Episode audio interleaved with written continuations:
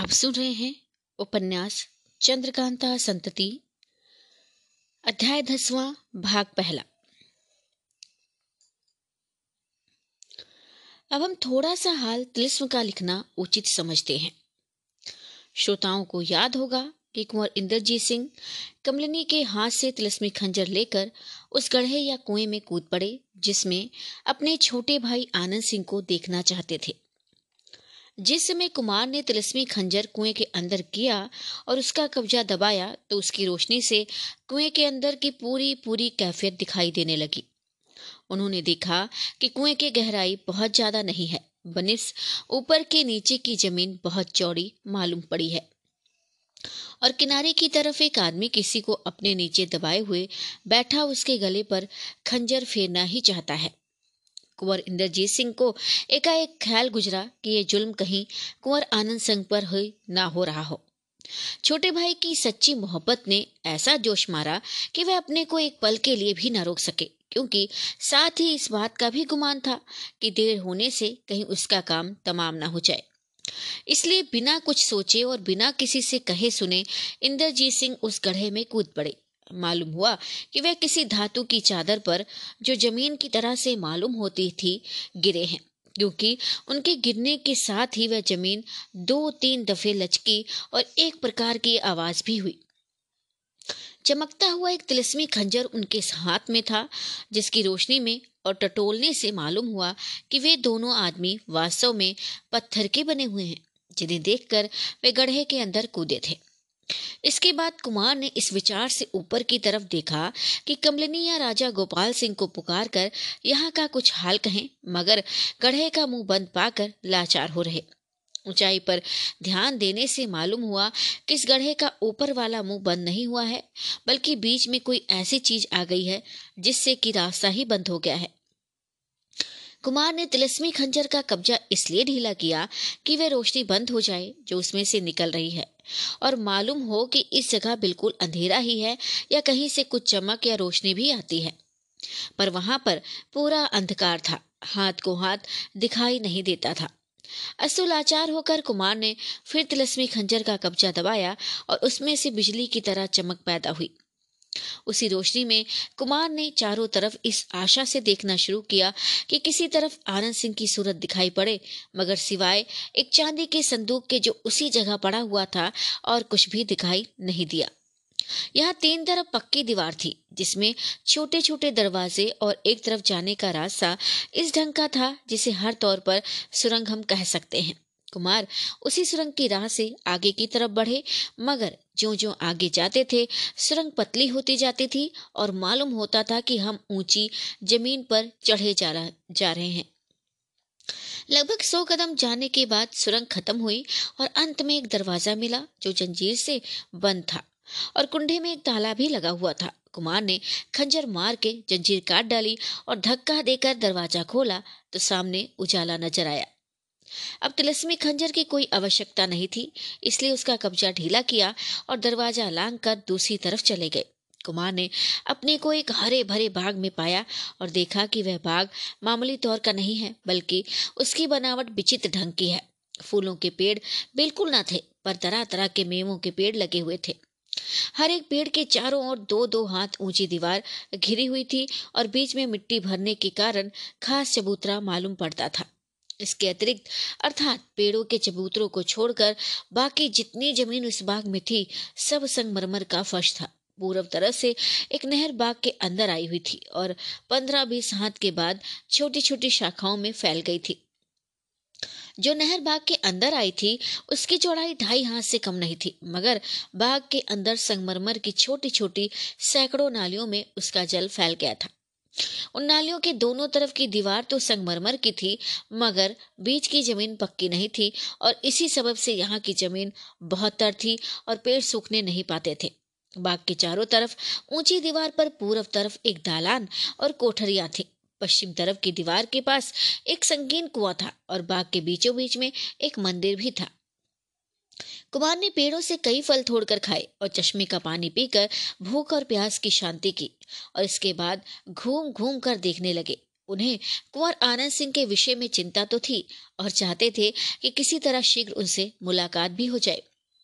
चारों तरफ़ घूम फिर कर देखने के बाद कुमार उस मंदिर में पहुँचे जो बाग के बीचों बीच में था। वह मंदिर बहुत छोटा था और उसके आगे का सभा मंडप भी चार पाँच आदमियों से ज़्यादा के बैठने लायक नहीं था। मंदिर में प्रतिमा या शिवलिंग की जगह एक छोटा सा चबूतरा था और इसके ऊपर एक भेड़िए की मूर्त बैठाई हुई थी। कुमार उसे अच्छी तरह देखभाल कर बाहर निकल आए और सभा मंडप में बैठकर खून से लिखी हुई किताब को पढ़ने लगे। अब उन्हें उस बात का मतलब साफ़ साफ़ समझ में आता था। जब तक बखूबी अंधेरा नहीं हुआ और निगाह ने काम दिया तब तक वे उस किताब को पढ़ते रहे। इसके बाद किताब संभाल कर उसी जगह लेट गए और सोचने लगे कि अब क्या करना चाहिए। उस बाग में कुंवर इंद्रजीत सिंह को दो तीन दिन बीत गए। इस बीच में वे कोई ऐसा काम न कर सके जिससे अपने भाई कुंवर आनंद सिंह को खोज निकालते या बाग से बाहर ही निकल जाते या तिलिस्म तोड़ने में ही हाथ लगाते। हाँ इन दो दिन के अंदर वे खून से लिखी हुई तिलिस्मी किताब को अच्छी तरह पढ़ और समझ गए, बल्कि उसके मतलब को इस तरह दिल में बैठा लिया कि अब उस किताब की उन्हें कोई ज़रूरत ही न रही। ऐसा होने से तिलिस्म का पूरा पूरा हाल उन्हें मालूम हो गया और वे अपने को तिलिस्म तोड़ने लायक समझने लगे। खाने पीने के लिए उस बाग में मेवों और पानी की कुछ कमी नहीं थी। तीसरे दिन दोपहर दिन चढ़े, बाद कुछ कार्रवाई करने के लिए कुमार फिर उस भेड़िए की मूर्त के पास गए, जो मंदिर में चबूतरे के ऊपर बैठाई हुई थी। वहाँ कुमार को अपनी कुल ताकत खर्च करनी पड़ी। उन्होंने दोनों हाथ लगाकर भेड़िए को बाई तरफ़ से घुमाया, जैसे कोई पेच घुमाया जाता है। तीन चक्कर घूमने के बाद वह भेड़िया चबूतरे से अलग हो गया और ज़मीन के अंदर से घर घराहट की आवाज़ आने लगी। कुमार उस भेड़ियों को एक किनारे रखकर बाहर निकल आए और राह देखने लगे कि अब क्या होता है। घंटे भर तक बराबर वह आवाज़ आती रही और फिर धीरे धीरे कम होकर बंद हो गई। कुमार फिर उस मंदिर के अंदर गए और देखा कि वह चबूतरा जिस पर भेड़िया बैठा हुआ था, ज़मीन के अंदर धस गया और नीचे उतरने के लिए सीढ़ियाँ दिखाई दे रही हैं। कुमार बेधड़क नीचे उतर गए। वहाँ पूरा अंधकार था, इसलिए तिलस्मी खंजर से चांदनी करके चारों तरफ़ देखने लगे। ये एक कोठी थी जिसकी चौड़ाई बीस हाथ और लंबाई पच्चीस हाथ से ज़्यादा नहीं होगी। चारों तरफ़ की दीवारों में छोटे छोटे कई दरवाजे थे जो इस समय बंद थे। कोठी के चारों कोनों में पत्थर की चार मूर्तें एक ही रंग ढंग की थी और एक ही ठाट से खड़ी थी। सूरज शक्ल में कुछ भी फ़र्क ना था। या था भी तो केवल इतना ही कि एक मूर्त के हाथ में खंजर और बाकी तीन मूर्तों के हाथ में कुछ भी नहीं था। कुमार पहले उसी मूर्त के पास गए, जिसके हाथ में खंजर था। पहले उसकी उंगलियों की तरफ़ ध्यान दिया। बाएँ हाथ की उंगली में अंगूठी थी, जिसे निकाल कर पहन लेने के बाद खंजर ले लिया। और कमर में लगाकर धीरे से बोले, इस तिलस्म में ऐसे तिलस्मी खंजर के बिना वास्तव में काम नहीं चल सकता। अब आनंद सिंह मिल जाए तो ये खंजर उसे भी दे दिया जाए। श्रोतागण समझ ही गए होंगे कि मूरत के हाथ से जो खंजर कुमार ने लिया, वह उसी प्रकार का तिलस्मी खंजर था, जैसा कि पहले से एक कवलिनी की बदौलत कुमार के पास था।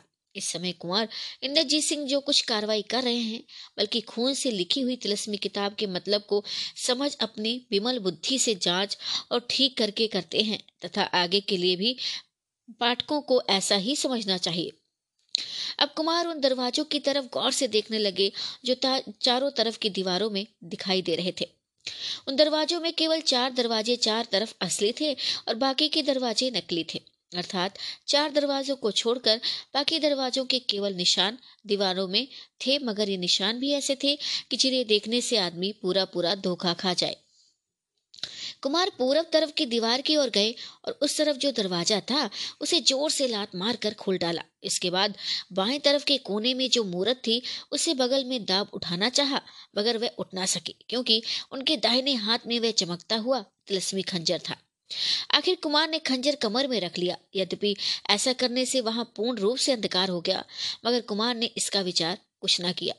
अंधेरे ही में दोनों हाथ उस मूरत की कमर में फंसा कर ज़ोर किया और उसे ज़मीन से उखाड़ कर धीरे धीरे उस दरवाजे के पास लाए, जिसे लात मारकर खोला था।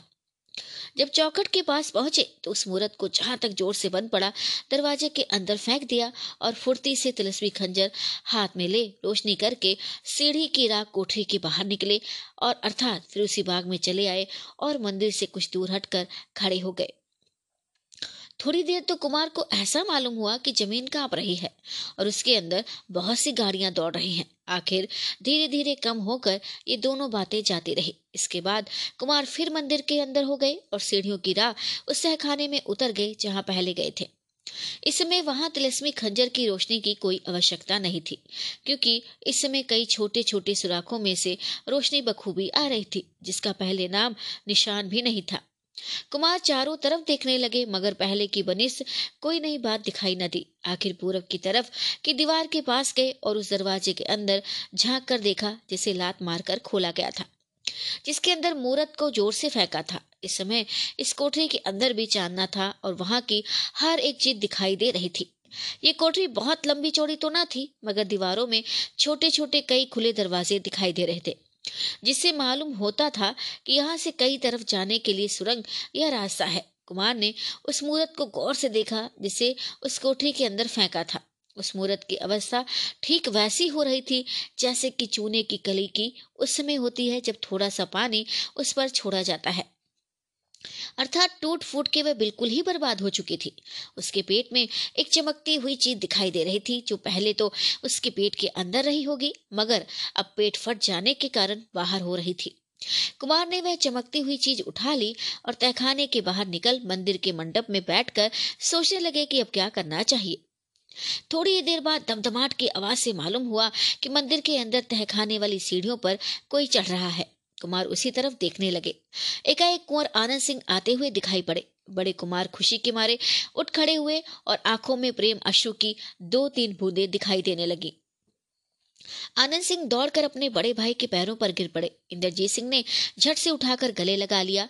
अब दोनों भाई खुशी खुशी उस जगह पर बैठ गए, तब इंद्रजीत ने पूछा, कहो तुम किस आफत में फंस गए थे और कैसे छूटे? कुंवर आनंद सिंह ने अपने फंस जाने और तकलीफ़ उठाने का हाल अपने बड़े भाई के सामने कहना शुरू किया। तिलस्मी बाग के चौथे दर्जे में कुंवर आनंद सिंह जिस तरह अपने बड़े भाई से विदा होकर खूटियों वाले तिलस्मी मकान के अंदर गए थे और चांदी वाले संदूक में हाथ डालने के कारण फंस गए थे, उसका इस जगह दोहराना हमारे पाठकों का समय नष्ट करना है। हाँ वह हाल कहने के बाद फिर जो कुछ हुआ है और कुमार ने अपने बड़े भाई से बयान किया। उसका लिखना भी आवश्यक नहीं है। छोटे कुमार ने कहा, जब मेरा हाथ संदूक में फंस गया तो मैंने छुड़ाने के लिए बहुत कुछ उद्योग किया, मगर कुछ ना हुआ, और घंटों तक फंसा रहा। इसके बाद एक आदमी चेहरे पर नकाब डाले हुए मेरे पास आया और बोला, घबराइए मत, थोड़ी देर और सबर कीजिए, मैं आपको छुड़ाने का बंदोबस्त करता हूँ। इस बीच में वह ज़मीन हिलने लगी जहाँ मैं था, बल्कि तमाम तमाम मकान तरह तरह के शब्दों से गूंज उठा। ऐसा मालूम होता था, मानो ज़मीन के नीचों, नीचे सैकड़ों गाड़ियाँ दौड़ रही हैं। वह आदमी जो मेरे पास आया था, यह कहता हुआ ऊपर की तरफ़ चला गया कि मालूम होता है कुमार और कमलिनी ने इस मकान के दरवाजे पर बखेड़ा मचाया है, मगर ये काम अच्छा नहीं किया। थोड़ी ही देर के बाद वह नकाब पोष नीचे उतरा और बराबर नीचे चला गया। मैं समझता हूँ कि दरवाज़ा खोलकर आपसे मिलने गया होगा। अगर वास्तव में आप ही दरवाजे पर होंगे तो। इंद्रजीत सिंह। हाँ दरवाजे पर उस समय मैं ही था और मेरे साथ कमलिनी और लाडली भी थी। अच्छा तब क्या हुआ? आनंद सिंह। तो क्या आपने कोई कार्रवाई की थी? इंद्रजीत सिंह। की थी? उसका हाल पीछे कहूँगा। पहले तुम अपना हाल कहो। आनंद सिंह ने फिर कहना शुरू किया। उस आदमी को नीचे गए हुए चौथाई घड़ी भी ना हुई होगी कि जमा, ज़मीन जो है एकाएक ज़ोर से हिली और मुझे अचानक ही ज़मीन जो है एकाएक हिली और मुझे लिए हुए संदूक ज़मीन के अंदर घुस गया। उसी समय मेरा हाथ छूट गया और संदूक से अलग होकर इधर उधर में टटोलने लगा, क्योंकि वहाँ बिल्कुल ही अंधकार था। ये भी ना मालूम होता था कि किधर दीवार है और किधर जाने का रास्ता है। ऊपर की तरफ़ जहाँ संदूक धंस जाने से गड्ढा हो गया था, देखने से भी कुछ मालूम नहीं होता था। लाचार, मैंने एक तरफ़ का रास्ता लिया और बराबर ही चलते जाने का विचार किया। परंतु सीधा रास्ता नहीं मिला। कभी कठोर खाता, कभी दीवार में अड़ता, कभी दीवार थामे घूमकर चलना पड़ता। जब दुखी हो जाता तो पीछे की तरफ़ लौटना चाहता था, मगर लौट नहीं सकता था क्योंकि लौटते समय तबीयत और भी घबराती और गर्मी मालूम होती थी। लाचार हो आगे की तरफ़ बढ़ना चाहता, इस बात को खूब समझता था कि मैं आगे ही की तरफ़ बढ़ता हुआ बहुत दूर नहीं जा रहा हूँ, बल्कि चक्कर खा रहा हूँ। मगर क्या करूँ? लाचार था, अकल कुछ काम नहीं करती थी।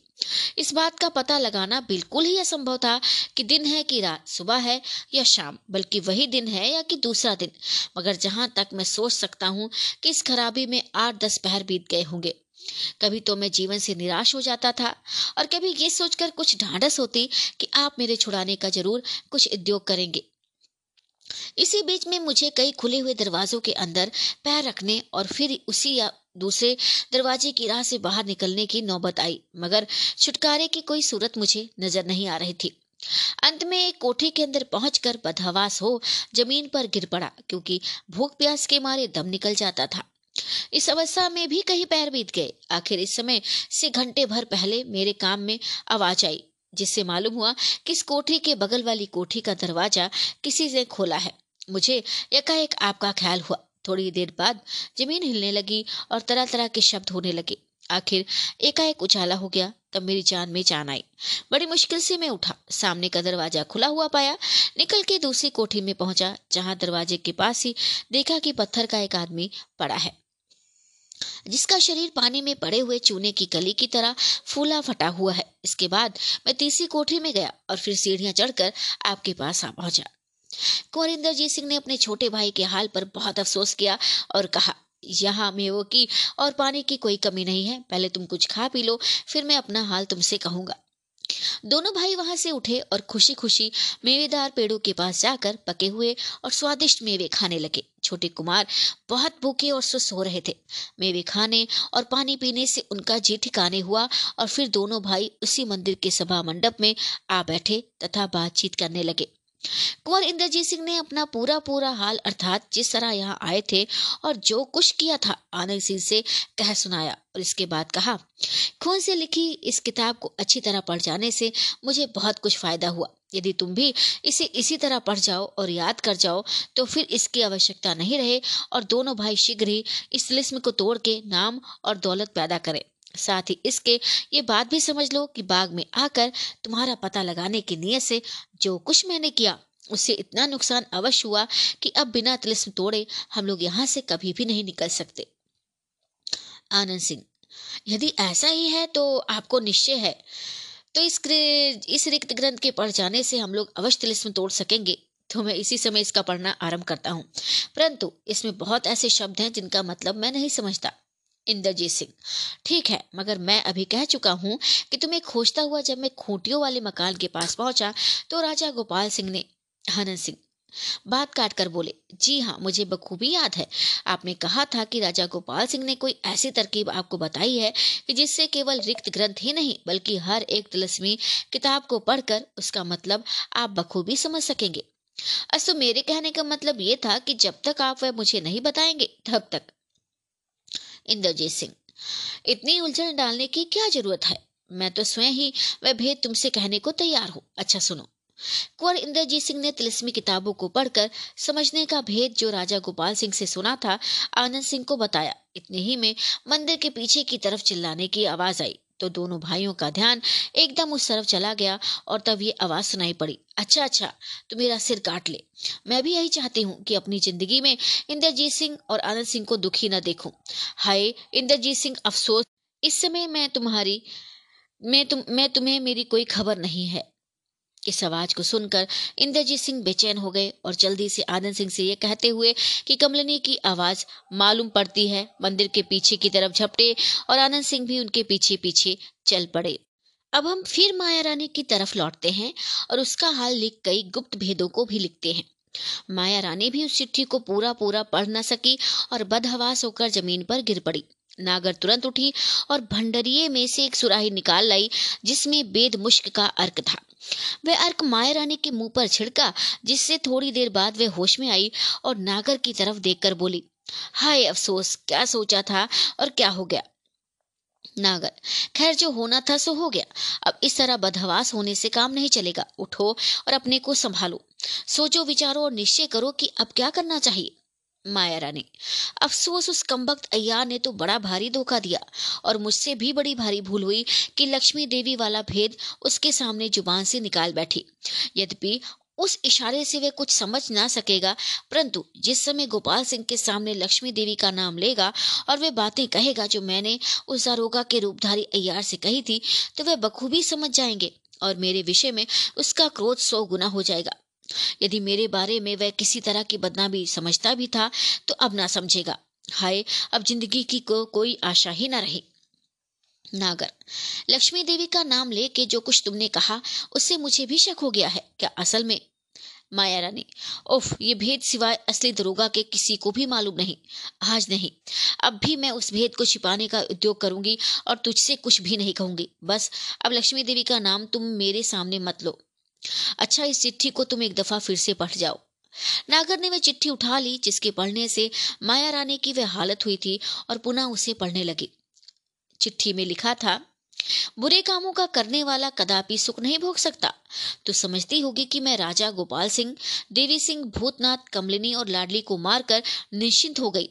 अब मुझे सताने वाला कोई भी नहीं रहा। इस बात का तो तुझे गुमान भी नहीं होगा कि मैं सुरंग में असली दरोगा से नहीं, बल्कि अयारों के गुरु घंटाल तेज सिंह से मिली, जो दरोगा के भेष में थे। और ये बात भी तुझे सूझी न होगी कि दरोगा वाले मकान के उड़ जाने से कैदियों को कुछ भी हानि नहीं हुई, बल्कि वे लोग अजायब घर की चाबी की बदौलत, जो सुरंग से मैंने तुझसे ले ली और भोजन तथा जल पहुँचाने के समय कैदियों को होश में लाकर दे दी थी, निकल गए। आह, परमात्मा, तू धन है। तेरी अदालत बहुत ही सच्ची है। एक वक्त माया रानी, अब तू सब कुछ इसी से समझ जा कि वास्तव में मैं तेज सिंह हूँ। तेरा जो कुछ तू समझे, तेज सिंह। इस चिट्ठी को सुनते ही माया रानी का सिर घूमने लगा और वह डर के मारे थर थर कांपने लगी। थोड़ी देर चुप रहने के बाद वह उठ बैठी और नागर की तरफ़ देखकर बोली, माया रानी, ये तेज सिंह भी बड़ा शैतान है। इसने दो दफ़ा भारी धोखा दिया। अफसोस, अजायब घर की ताली हाथ में आकर भी निकल गई। केवल ये दोनों तिलस्मी खंजर मेरे हाथ में रह गए, मगर इनसे मेरी जान नहीं बच सकती। सबसे ज़्यादा अफसोस तो इस बात का है कि लक्ष्मी देवी वाला भेद अब खुल गया और ये बात मेरे लिए बहुत ही बुरी हुई। हाय, अब मैं समझी कि इस लक्ष्मी खंजर का असर तेज सिंह पर इसलिए नहीं हुआ उसके पास भी ज़रूर इसी तरह का खंजर और ऐसे ही अंगूठी होगी। नागर बेशक यही बात है। खैर, अब ये बहुत जल्द सोचना चाहिए कि हम लोगों की जान कैसे बच सकती है। माया रानी इसका कुछ जवाब देना ही चाहती थी कि सामने का दरवाज़ा खुला हुआ और माया रानी के दरोगा साहब अंदर आते हुए दिखाई पड़े। उन्हें देखते ही माया रानी क्रोध के मारे लाल हो गई और कड़क कर बोली, तुझ कम वक्त को यहाँ किसने आने दिया? खैर अच्छा ही हुआ जो तू आ गया। मुझे मालूम हो गया कि तेरी मौन, मौत तुझे यहाँ पर ले आई है। हाँ अगर तेरी चिट्ठी मुझे ना मिली रहती तो मैं फिर धोखे में आ जाती, कम वक्त। नालायक, तूने मुझे बड़ा भारी धोखा दिया। अब तू मेरे हाथ से बचकर नहीं जा सकता। दारोगा तू अपने होश में भी है या नहीं? क्या अपने को बिल्कुल भूल गई? क्या तू नहीं जानती कि किससे क्या कह रही है? मेरी मौत नहीं, बल्कि तेरी मौत आई है। तू ज़ुबान संभाल कर नहीं बोलती। माया रानी। खड़ी होकर और तिलस्मी खंजर हाथ में लेकर बोली हाँ ठीक है, यदि मैं अपने होश में रही, नहीं रहती तो तुझ कम्बक के फेर में पड़ती ही क्यों? बेईमान कहीं का, तूने मुझे बड़ा भारी धोखा दिया है। देख, अब मैं तेरी क्या दुर्गति करती हूँ? नागर, ताजुब है कि इतनी बड़ी बदमाशी करने पर भी तू निडर होकर यहाँ कैसे चला आया? मालूम होता है, अपनी जान से हाथ धो बैठा है। कोई हर्ज नहीं, अगर तिलस्मी खंजर का असर तुझ पर नहीं होता तो मैं दूसरी तरह से तेरी खबर लूँगी। इस समय माया रानी की फुर्ती देखने ही योग्य थी। वह बाघिन की तरह झपट कर दरोगा के पास पहुँची। इस समय उसकी उंगली में एक जहरीली अंगूठी उसी तरह की थी, जैसी नागर के हाथ में उस समय थी जब उसने सुनसान जंगल में भूतनाथ को अंगूठी गाल में रगड़कर बेहोश किया था। इसमें माया रानी ने भी वही काम किया, अर्थात वह अंगूठी जिस पर जहरीला नोकदार नगीना जड़ा हुआ था, दरोगा के गाल में इस फुर्ती और चालाकी से रगड़ दी कि वह बेचारा कुछ भी नहीं कर सका। उस नगेने की रगड़ से गाल जरा सा ही छिला था, मगर जहर का असर पल भर में अपना काम कर गया। दरोगा चक्कर खाकर ज़मीन पर गिर पड़ा और बेहोश हो गया।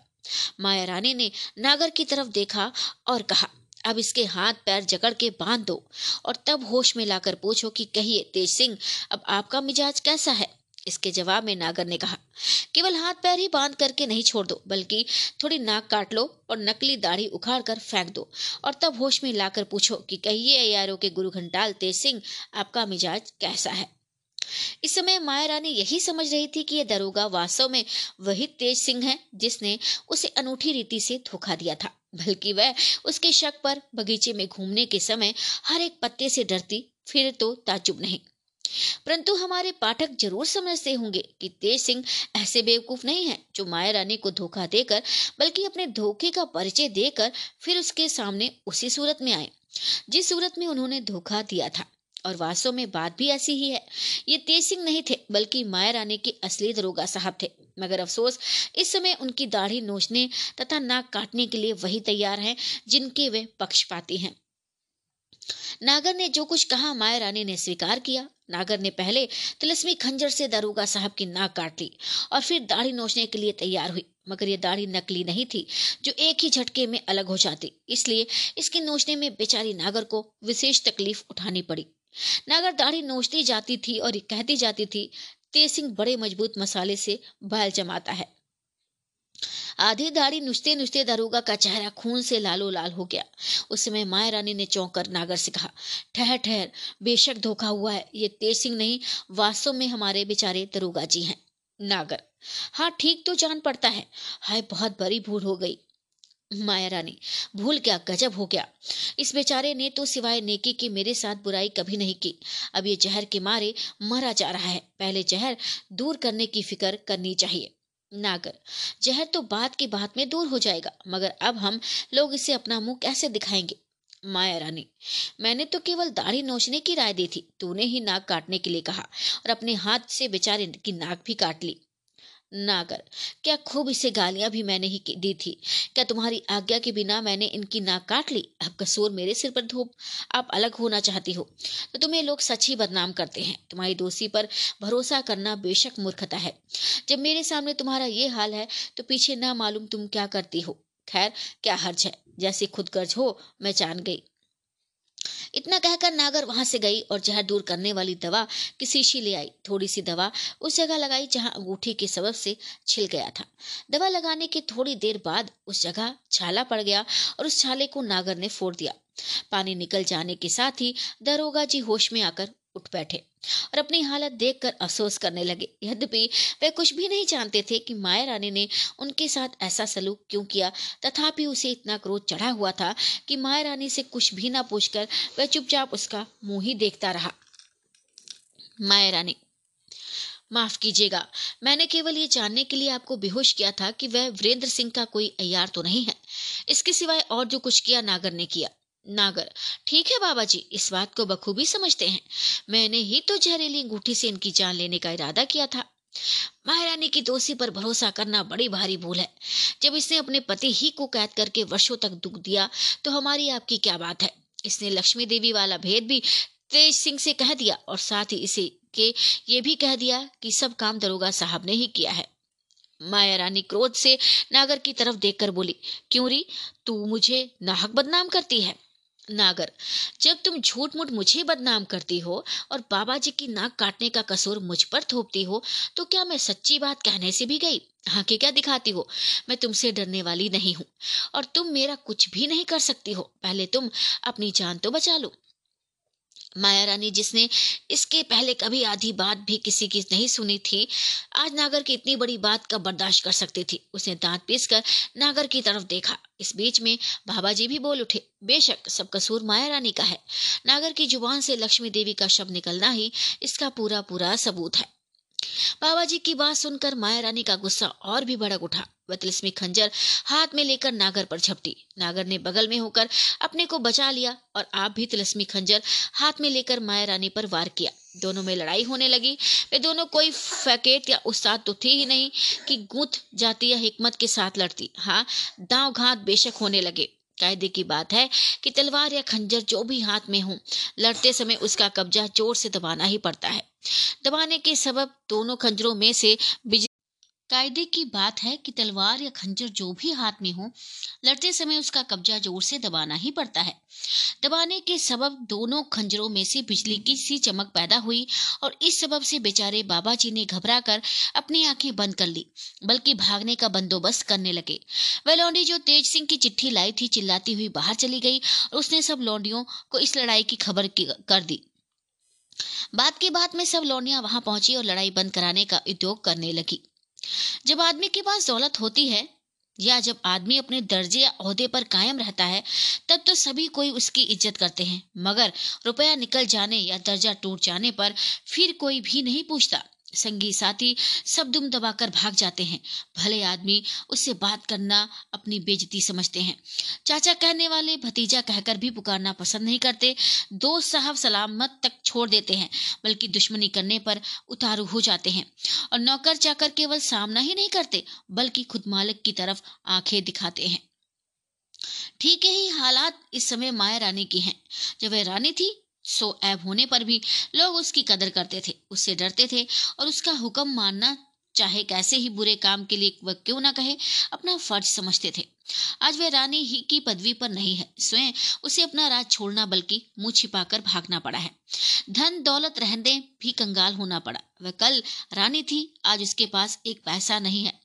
कल तक उससे लाखों आदमी डरते थे, आज उससे एक लौंडी भी नहीं डरती। कल सैकड़ों आदमियों की जान उसके हुक्म से ही ली जा सकती थी। मगर आज वह खुद एक लौंडी का कुछ नहीं कर सकती। ये उसके बुरे कर्मों का फल था, इसके सिवाय और क्या कहा जाए। मनोरमा माया रानी की सखी थी और ये नागर मनोरमा की मुँह लगी और माया रानी की लौंडी समझी जाती थी। माया रानी के हाथ से मनोरमा और नागर ने लाखों रुपए पाए। ये मकान, रुआब और दबदबा मनोरमा और नागर की माया रानी ही की बदौलत था। यही नागर माया रानी की सैकड़ों गालियाँ बर्दाश्त करती थी। भला या बुरा जो कुछ माया रानी उसे कहती थी, मानना पड़ता था। मगर आज जब माया रानी किसी योग ना रही, जब माया रानी धन दौलत से खाली हो गई, जब माया रानी की ताकत ना रही तो वही नागर बकरी से वाकिन हो गई। बल्कि नागर की लौंडियों की नज़रों में भी माया रानी की इज़्ज़त ना रही। अब नागर को माया रानी से कुछ पाने की आशा तो रही ही नहीं, बल्कि ये मौका आ गया कि नागर खुद रुपए से माया रानी की मदद करे। इसलिए झट नागर की आँख बदल गई और वह बात का पतंगड़ बनाकर जान लेने के लिए तैयार हो गई। नागर की लोंडियाँ जो इस लड़ाई का हाल सुनकर आ पहुँची थी, नागर का दिया हुआ खाती थी और इस समय माया रानी को भी अच्छी निगाह से नहीं देखती थी। इसलिए ये सब सिवाय नागर और किसी की मदद करना नहीं चाहती थी। मगर तिलस्मी खंजरों के सबब से इस लड़ाई के बीच में पड़ने से लाचार थी। हाँ जब दोनों लड़ाकियाँ ठहर जाती और खंजर का कप्ता ढीला पड़ने के कारण चमक बंद हो जाती तो वे लौंडिया नागर की मदद करने को ज़रूर तैयार हो जाती।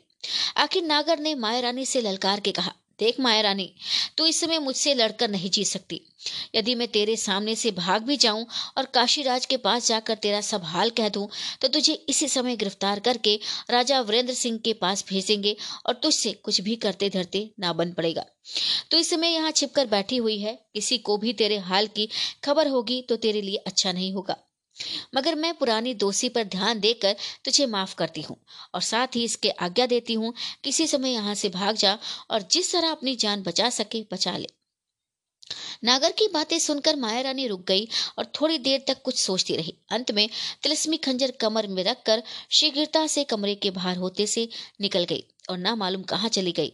नागर ने इधर उधर देखा तो दारोगा को भी ना पाया। आखिर मालूम हुआ कि वह भी मौका देखकर भाग निकला और ना जाने कहा चला गया। अब जरा उन कैदियों की सुध लेनी चाहिए जिन्हें नकली दारोगा ने दारोगा वाले बंगले में मैगजीन की बगल वाली कोठरी में बंद किया था। वास्तव में वे तेज सिंह ही थे जो दरोगा की सूरत बनाकर माया रानी से मिलने और उसके दिल का भेद लेने जा रहे थे। मगर जब दारोगा मगर जब दरोगा वाले बंगले पर पहुँचे तो माया रानी की लौंडियों तथा लाली की जवानी मालूम हुआ कि दो आदमियों के पीछे पीछे माया रानी और नागर टीले पर गई हैं। तेज सिंह उस टीले का हल बखूबी जानते थे और सुरंग की राह बाग के चौथे दर्जे में आने जाने का भेद भी उन्हें बता दिया गया था। इसलिए उन्हें शक हुआ और वह सोचने लगे कि माया रानी जिन दो आदमियों के पीछे पीछे टीले पर गई है, कहीं वे दोनों हमारी तरफ़ के अयार ही ना हो। जो बाग के चौथे दर्जे में जाने का इरादा रखते हो, यदि वास्तव में ऐसा हो तो निसंदेह माया रानी के हाथ से उन्हें ज़रूर कष्ट पहुंचेगा।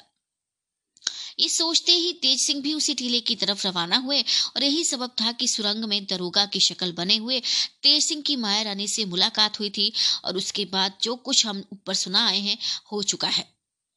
मैगजीन की बगल वाली कोठरी में कैदियों को कैद करने के बाद जब खाने पीने का सामान लेकर तेज सिंह उस तहखाने में गए तो कैदियों को होश में लाकर संक्षेप में सब हाल कह दिया था और अजायब घर की ताली जो माया रानी से वापस ली थी, राजा गोपाल सिंह को देकर कहा कि इस ताली की मदद से जहाँ तक हो सके, आप लोग यहाँ से जल्द से जल्द निकल जाइए। गोपाल सिंह ने जवाब दिया था कि यदि यह ताली ना मिलती तो भी हम लोग यहाँ से निकल जाते, क्योंकि गोपाल सिंह ने जवाब दिया था कि यदि ये ताली ना मिलती तो भी हम लोग यहाँ से निकल जाते, क्योंकि मुझे यहाँ का पूरा पूरा हाल मालूम है। अब आप हम लोगों की तरफ़ से निश्चिंत रहिए, मगर 24 घंटे के अंदर माए रानी का साथ ना छोड़िए और ना उसे कोई काम इस बीच में करने दीजिए। इसके बाद हम लोग स्वयं आपको ढूंढ लेंगे। इस दरोगा वाले बंगले का हाल केवल तेज सिंह को ही नहीं, बल्कि हमारे और भी कई अयारों को मालूम था, क्योंकि कमलिनी ने जो कुछ भी वह जानती थी सभी को बता दिया था। जब तेज सिंह दरोगा वाले बंगले से चले तो राजा गोपाल सिंह और कमलिनी इत्यादि को ढूँढने के लिए उत्तर की तरफ़ रवाना हुए। वह जानते थे कि मैगजीन की बगल वाली कोठी से निकलकर वे लोग उत्तर की तरफ़ ही किसी ठिकाने के बाहर होंगे। तेज सिंह कोस भर से ज़्यादा नहीं गए होंगे कि रात की पहली अंधेरी ने चारों तरफ़ अपना दखल जमा लिया, जिसके सबब से वे उन लोगों को बखूबी ढूंढ ना सकते थे और ना उन लोगों का ठीक पता ही था। तथापि उन्हें विशेष कष्ट न उठाना पड़ा, क्योंकि थोड़ी दूर जाने के बाद देवी सिंह से मुलाकात हो गई, जो इन्हीं को ढूँढने के लिए जा रहे थे। देवी सिंह के साथ चलकर तेज सिंह थोड़ी देर में वहाँ जा पहुँचे, जहाँ गोपाल सिंह इत्यादि घने जंगल में पेड़ के नीचे बैठे इनके आने की राह देख रहे थे। तेज सिंह को देखते ही सब लोग उठ खड़े हुए और खातिर के तौर पर चार दो कदम आगे बढ़ाए। देवी सिंह, देखिए इन्हें कितना जल्दी ढूंढ लाया हूँ। गोपाल सिंह। आइए आइए, तेज सिंह। इतनी दूर आए तो क्या दो चार कदम के लिए रुके रहेंगे? गोपाल सिंह। आज आप ही की बदौलत हम लोग जीते जागते यहाँ दिखाई दे रहे हैं। तेज सिंह। ये सब सब भगवती की कृपा से हुआ है और उन्हीं की कृपा से इस समय मैं इसके लिए अच्छी तरह तैयार भी हो रहा हूँ कि मेरी जितनी तारीफ़ आपके की हो सके कीजिए और मैं फूला नहीं समाता हुआ। चुपचाप बैठा सुनता रहूँ। और घंटों बीत जाए, मगर तिस पर भी आपकी की हुई तारीफ़ को उस काम के बदले में ना समझूं, जिसकी वजह से आप लोग छूट गए, बल्कि एक दूसरे ही काम के बदले में समझूं, जिसका पता खुद आपकी ज़ुबान से लगेगा और ये भी जाना जाएगा कि मैं कौन सा अनूठा काम करके आया हूँ, जिसे खुद नहीं जानता, मगर जिसके बदले में तारीफों की बौछार सहने को चुप्पी का छाता लगाए पहले ही से तैयार था। साथ ही इसके ये भी कह देना अनुचित नहीं होगा कि मैं केवल आप ही को तारीफ़ करने के लिए मजबूर नहीं करूँगा, बल्कि आपसे ज़्यादा कमलिनी और लाडली को मेरी तारीफ़ करनी पड़ेगी। गोपाल सिंह कुछ सोचकर और हँसी के ढंग से बोले, अगर गुस्साखी और बेदमी में ना गिरनी है तो मैं पूछ लूँ कि आज आपने भंग के बदले में ताड़ी तो नहीं छानी है?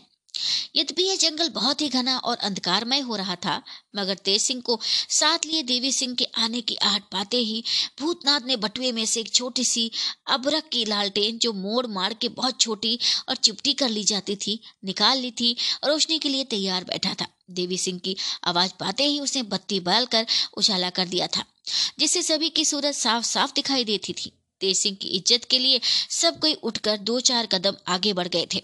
और इसके बाद माया रानी का समाचार जानने की नियत से सभी ने उन्हें घेर लिया था। तेज सिंह के चेहरे पर खुशी की निशानियाँ मामूली से ज़्यादा दिखाई दे रही थी। इसलिए गोपाल सिंह इत्यादि किसी भारी खुशखबरी के सुनने की लालसा मिटाने का उद्योग करना चाहते थे। मगर तेज सिंह की रेशम की गुत्थी की तरह उलझी हुई बातों को सुनकर गोपाल सिंह बहुशक से हो गए और सोचने लगे कि वह कैसी खुशखबरी है कि जिसे तेज सिंह स्वयं नहीं जानते, बल्कि मुझसे ही सुनकर मुझी को सुनाने और खुश करके तारीफों की बौछार सहने के लिए तैयार है। और यही सबब था कि राजा गोपाल सिंह ने दिल्लगी के साथ तेज सिंह पर भंग के बदले में ताड़ी पीने की आवाज़ कसी। तेज सिंह हंसकर बोले, ताड़ी और शराब पीना तो आप लोगों का काम है, जिन्हें अपने बेगानों की कुछ खबर ही नहीं रहती। मैं ये बात दिलगी से नहीं कहता, बल्कि साबित कर दूँगा कि आप भी उन्हीं में से अपनी गिनती करा चुके हैं। सच तो यूँ है कि इस समय आपके पेट में चूहे कूदते होंगे और ये जानने के लिए आप बहुत ही बेताब होंगे कि मैं आपसे क्या पूछूँगा और क्या कहूँगा। अच्छा आप बताइए कि लक्ष्मी देवी किसका नाम है? गोपाल सिंह। क्या आप नहीं जानते? ये तो उसी कम्बक माया रानी का नाम है। तेज सिंह। बस बस बस। अब आपकी जुबानी मुझे उस बात का पता लग गया जिसे मैं एक भारी खुशखबरी समझता हूँ। अब आप सुनिए, मगर नहीं, पहले आपसे इनाम पाने का इकरार तो करा ही लेना चाहिए, क्योंकि खाली तारीफों की बौछार से काम नहीं चलेगा। गोपाल सिंह, मैं आपको कुछ इनाम देने योग्य तो नहीं हूँ, पर यदि आप मुझे इस योग्य समझते ही हैं तो इनाम का निश्चय भी आप कर लीजिए। मुझे जी जान से उसे पूरा करने के लिए तैयार पाइएगा। तेज सिंह अच्छा तो आप हाथ पर हाथ मारिए। मैं इनाम जब चाहूँगा, मांग लूँगा और आप उस समय उसे देने योग्य होंगे। गोपाल सिंह तेज सिंह के हाथ पर हाथ मारकर बोले, लीजिए, अब तो कहिए आप तो हम लोगों की बेचैनी बढ़ाते ही जा रहे हैं। तेज सिंह हाँ तो सुनिए, कमलिनी और लाडली, तुम भी सुनो। तुम दोनों भी मेरे जरा पास आकर बैठो और ध्यान देकर सुनो कि मैं क्या कहता हूँ। आप लोग बड़े खुश होंगे। हाँ अब आप सब बैठ जाइए। गोपाल सिंह। तो आप कहते क्यों नहीं? इतना नखरा तिल्ला क्यों कर रहे हैं? तेज सिंह। इसलिए कि खुशी के बाद आप लोगों को रंज भी होगा और आप लोग एक तरदूद में फंस भी जाएँगे। गोपाल सिंह। आप तो उलझन पर उलझन डाले जाते हैं और कुछ कहते भी नहीं। तेज सिंह। कहता तो हूँ, सुनिए। ये जो माया रानी है, वह असल में आपकी श्री लक्ष्मी देवी नहीं है। इतना सुनते ही राजा गोपाल सिंह कमलिनी और लाडली को हद से ज़्यादा खुशी हुई। यहाँ तक कि दम रुकने लगा और थोड़ी देर तक कुछ कहने ही सामर्थ्य न रह गई। इसके बाद अपनी अवस्था ठीक करके कमलिनी ने कहा, उफ, आज मेरे सिर से बड़े भारी कलंक का टीका मिटा। मैं इस आने के सोच में मरी जाती थी कि तुम्हारी बहन जब इतनी दुष्ट है तो तुम न जाने कैसी होगी। गोपाल सिंह। मैं जिस ख्याल से लोगों को अपना मुँह दिखाने से हिचकिचाता था, आज वे जाता रहा। अब मैं खुशी से जमानिया के राज कर्मचारियों के सामने माया रानी का इजहार लूँगा। मगर ये तो कहिए इस बात का निश्चय आपको कैसे हुआ? तेज सिंह, मैं संक्षेप में आपसे कह चुका हूँ कि जब मैं दरोगा की सूरत में सुरंग के अंदर पहुँचा और माया रानी से मुलाकात हुई तो आपको होश में लाने के लिए माया रानी से खूब हुज्जत हुई। गोपाल सिंह हाँ ये तो आप कह चुके हैं। तेज सिंह। उस समय जो जो बातें माया रानी से हुई वह तो पीछे कहूँगा। मगर माया रानी की थोड़ी सी बात, जिसे मैंने इस तरह अक्षर अक्षर खूब याद कर रखा है, जैसे पाठशाला के लड़के अपना पाठ याद कर रखते हैं। आप लोगों से कहता हूँ, उसी से आप लोग इस भेद का मतलब निकाल लेंगे। माया रानी ने मुझे समझाने की रीति से कहा था। यद्यपि आपको इस बात का रंज है कि मैंने गोपाल सिंह के साथ दगा की और ये भेद आपसे छिपा रखा। मगर आप भी तो जरा पुरानी बातों को याद कीजिए। खास करके उस अंधेरी रात की बात, जिसमें मेरी शादी और पुतले की बदौलत हुई थी। आप ही ने तो मुझे यहाँ तक पहुँचाया है। अब अगर मेरी दुर्दशा होगी तो क्या आप बच जाएँगे? मान लिया जाए कि अगर आप गोपाल सिंह को बचा लें तो लक्ष्मी देवी का बच के निकल जाना आपके लिए दुखदाई नहीं होगा। और जब इस बात की खबर गोपाल सिंह को लगेगी तो क्या वह आपको छोड़ देगा? बेशक, जो कुछ आज तक मैंने किया, सब आप ही का कसूर समझा जाएगा। मैंने इसे इसलिए कैद किया था कि लक्ष्मी देवी वाला भेद इसे मालूम न होने पावे, या इसे बात का पता न लग जाए कि दरोगा की करतूत ने लक्ष्मी देवी की जगह बस इतना कहकर वह चुप हो गई और मैंने भी इस भेद को सोचते हुए यह समझकर कि कहीं बात ही बात में मेरा अनजान पर ना झलक जाए और माया रानी को यह ना मालूम हो जाए कि मैं वास्तव में दरोगा नहीं हूँ। इन बातों का कुछ जवाब देना उचित न जाना और चुप ही रहा। गोपाल सिंह। बस बस बस। माया रानी के मुँह से निकली हुई इतनी ही बातों के सबूत के लिए काफ़ी हैं और बेशक वह कम वक्त मेरी स्त्री नहीं है। अब मुझे ब्याह के दिन की कुछ बातें धीरे धीरे याद आ रही हैं जो इस बात को और भी मज़बूत करती रही हैं। इसमें भी, भी कोई शक नहीं कि हरामखोर दरोगा ही सारे फसाद की जड़ है। कमलिनी मगर उस हरामजादे की बातों से, जैसा कि आपने अभी कहा यह भी साबित होता है कि दरोगा की मदद से अपना काम पूरा करने के बाद वह मेरी बहन लक्ष्मी देवी की जान लेना चाहती थी, मगर वह किसी तरह बच के निकल गई। तेज सिंह, बेशक ऐसा ही है? और मेरा दिल गवाही देता है कि लक्ष्मी देवी अभी तक जीती है। यदि उसकी खोज की जाए तो वह अवश्य मिलेगी। गोपाल सिंह, मेरा दिल भी यही गवाही देता है, मगर अफसोस की बात है कि उसने मुझे तक पहुँचने या इस भेद को खोलने के लिए कुछ उद्योग क्यों नहीं किया? कमलिनी ये आप कैसे कह सकते हैं कि उसने कोई उद्योग ना किया होगा? कदाचित उसका उद्योग सफल ना हुआ हो। इसके अतिरिक्त माया रानी की और दरोगा की चलाकी कुछ इतनी कच्ची नहीं थी कि किसी की कलई चल सकती। फिर उस बेचारी का क्या कसूर? जब मैं उसकी सगी बहन होकर धोखे में फंस गई और इतने दिनों तक उसके साथ रही तो दूसरे की क्या बात है? उसके ब्याह के चार वर्ष बाद जब मैं माता पिता के मर जाने के कारण लाडली को साथ लेकर आपके घर आई तो माया रानी की सूरत देखते ही मुझे कुछ शक पड़ा। परंतु इस ख्याल ने उस शक को जमने न दिया कि कदाचित चार वर्ष के अंतर ने उसकी सूरत शक्ल में इतना फ़र्क डाल दिया। और ये आश्चर्य की बात है, भी नहीं है। बहुतेरी कुंवारी लड़कियों की सूरत शक्ल ब्याह होने के तीन या चार वर्ष बाद ही ऐसी बदल जाती है कि पहचानना कठिन हो जाता है। तेज सिंह। हाँ ब्रे, ऐसा ही होता है कुछ कोई आश्चर्य की बात नहीं है कमलिनी और कम्बक ने हम दोनों बहनों की उतनी ही खातिर की, जितनी कोई बहन किसी बहन की कर सकती है। मगर ये बात भी तो तभी तक रही जब तक उसने इनको कैद नहीं कर लिया था। गोपाल सिंह, मेरे साथ तो रस्म और रिवाज ने दगा की। ब्याह के पहले मैंने दिन देखा देखा ही नहीं था, फिर पहचानता कैसे? खमलिनी, बेशक बड़ी चलाकी खेल गई। हाय, अब मैं बहन लक्ष्मी देवी को कहाँ ढूंढूं और कैसे पाऊँ? तेज सिंह जिस ढंग से माया रानी ने मुझे समझाया था, उससे तो मालूम होता है कि यह चालाकी करने के साथ ही दरोगा ने लक्ष्मी देवी को कैद करके किसी गुप्त स्थान में रख दिया था। मगर कुछ दिनों के बाद वह किसी ढंग से छूट के निकल गई। शायद इसी सबब से वह कमलिनी या लाडली से नहीं मिल सकी हो।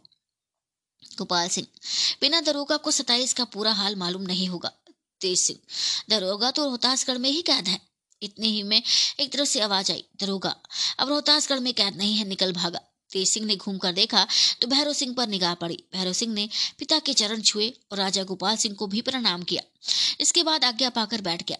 तेज सिंह, क्या तुम बड़ी देर से खड़े खड़े हम लोगों की बातें सुन रहे थे? हम लोग बातों में इतना डूब गए थे कि तुम्हारा आना जरा भी मालूम ना हुआ। भैरव सिंह, जी नहीं, मैं अभी अभी चला आ रहा हूँ और सिवाय इस आखिरी बात के जिसका जवाब दिया है, आप लोगों की और कोई बात मैंने नहीं सुनी। तेज सिंह, तुम्हें ये कैसे मालूम हुआ कि हम लोग यहाँ हैं? भैरव सिंह मैं तिलस्मी बाग के चौथे दर्जे में जा रहा था, मगर जब दरोगा वाले बंगले के पास पहुँचा तो उसकी खिड़की बिगड़ी हुई अवस्था देखकर जी व्याकुल हो गया, क्योंकि इस बात का निश्चय करने में किसी तरह का शक नहीं हो सकता था कि इस बंगले की बर्बादी का सबब बारूद और सुरंग है, और ये कार्रवाई बेशक हमारे दुश्मनों की है। अस्तु, तिलस्मी बाग के चौथे दर्जे में जाने के पहले इस मामले का असल हाल जानने की इच्छा हुई और किसी से मिलने की आशा में मैं इस जंगल में घूमने लगा। मगर इस लालटेन की रोशनी ने जो यहाँ बल रही है, मुझे ज़्यादा देर तक नहीं भटकने दिया।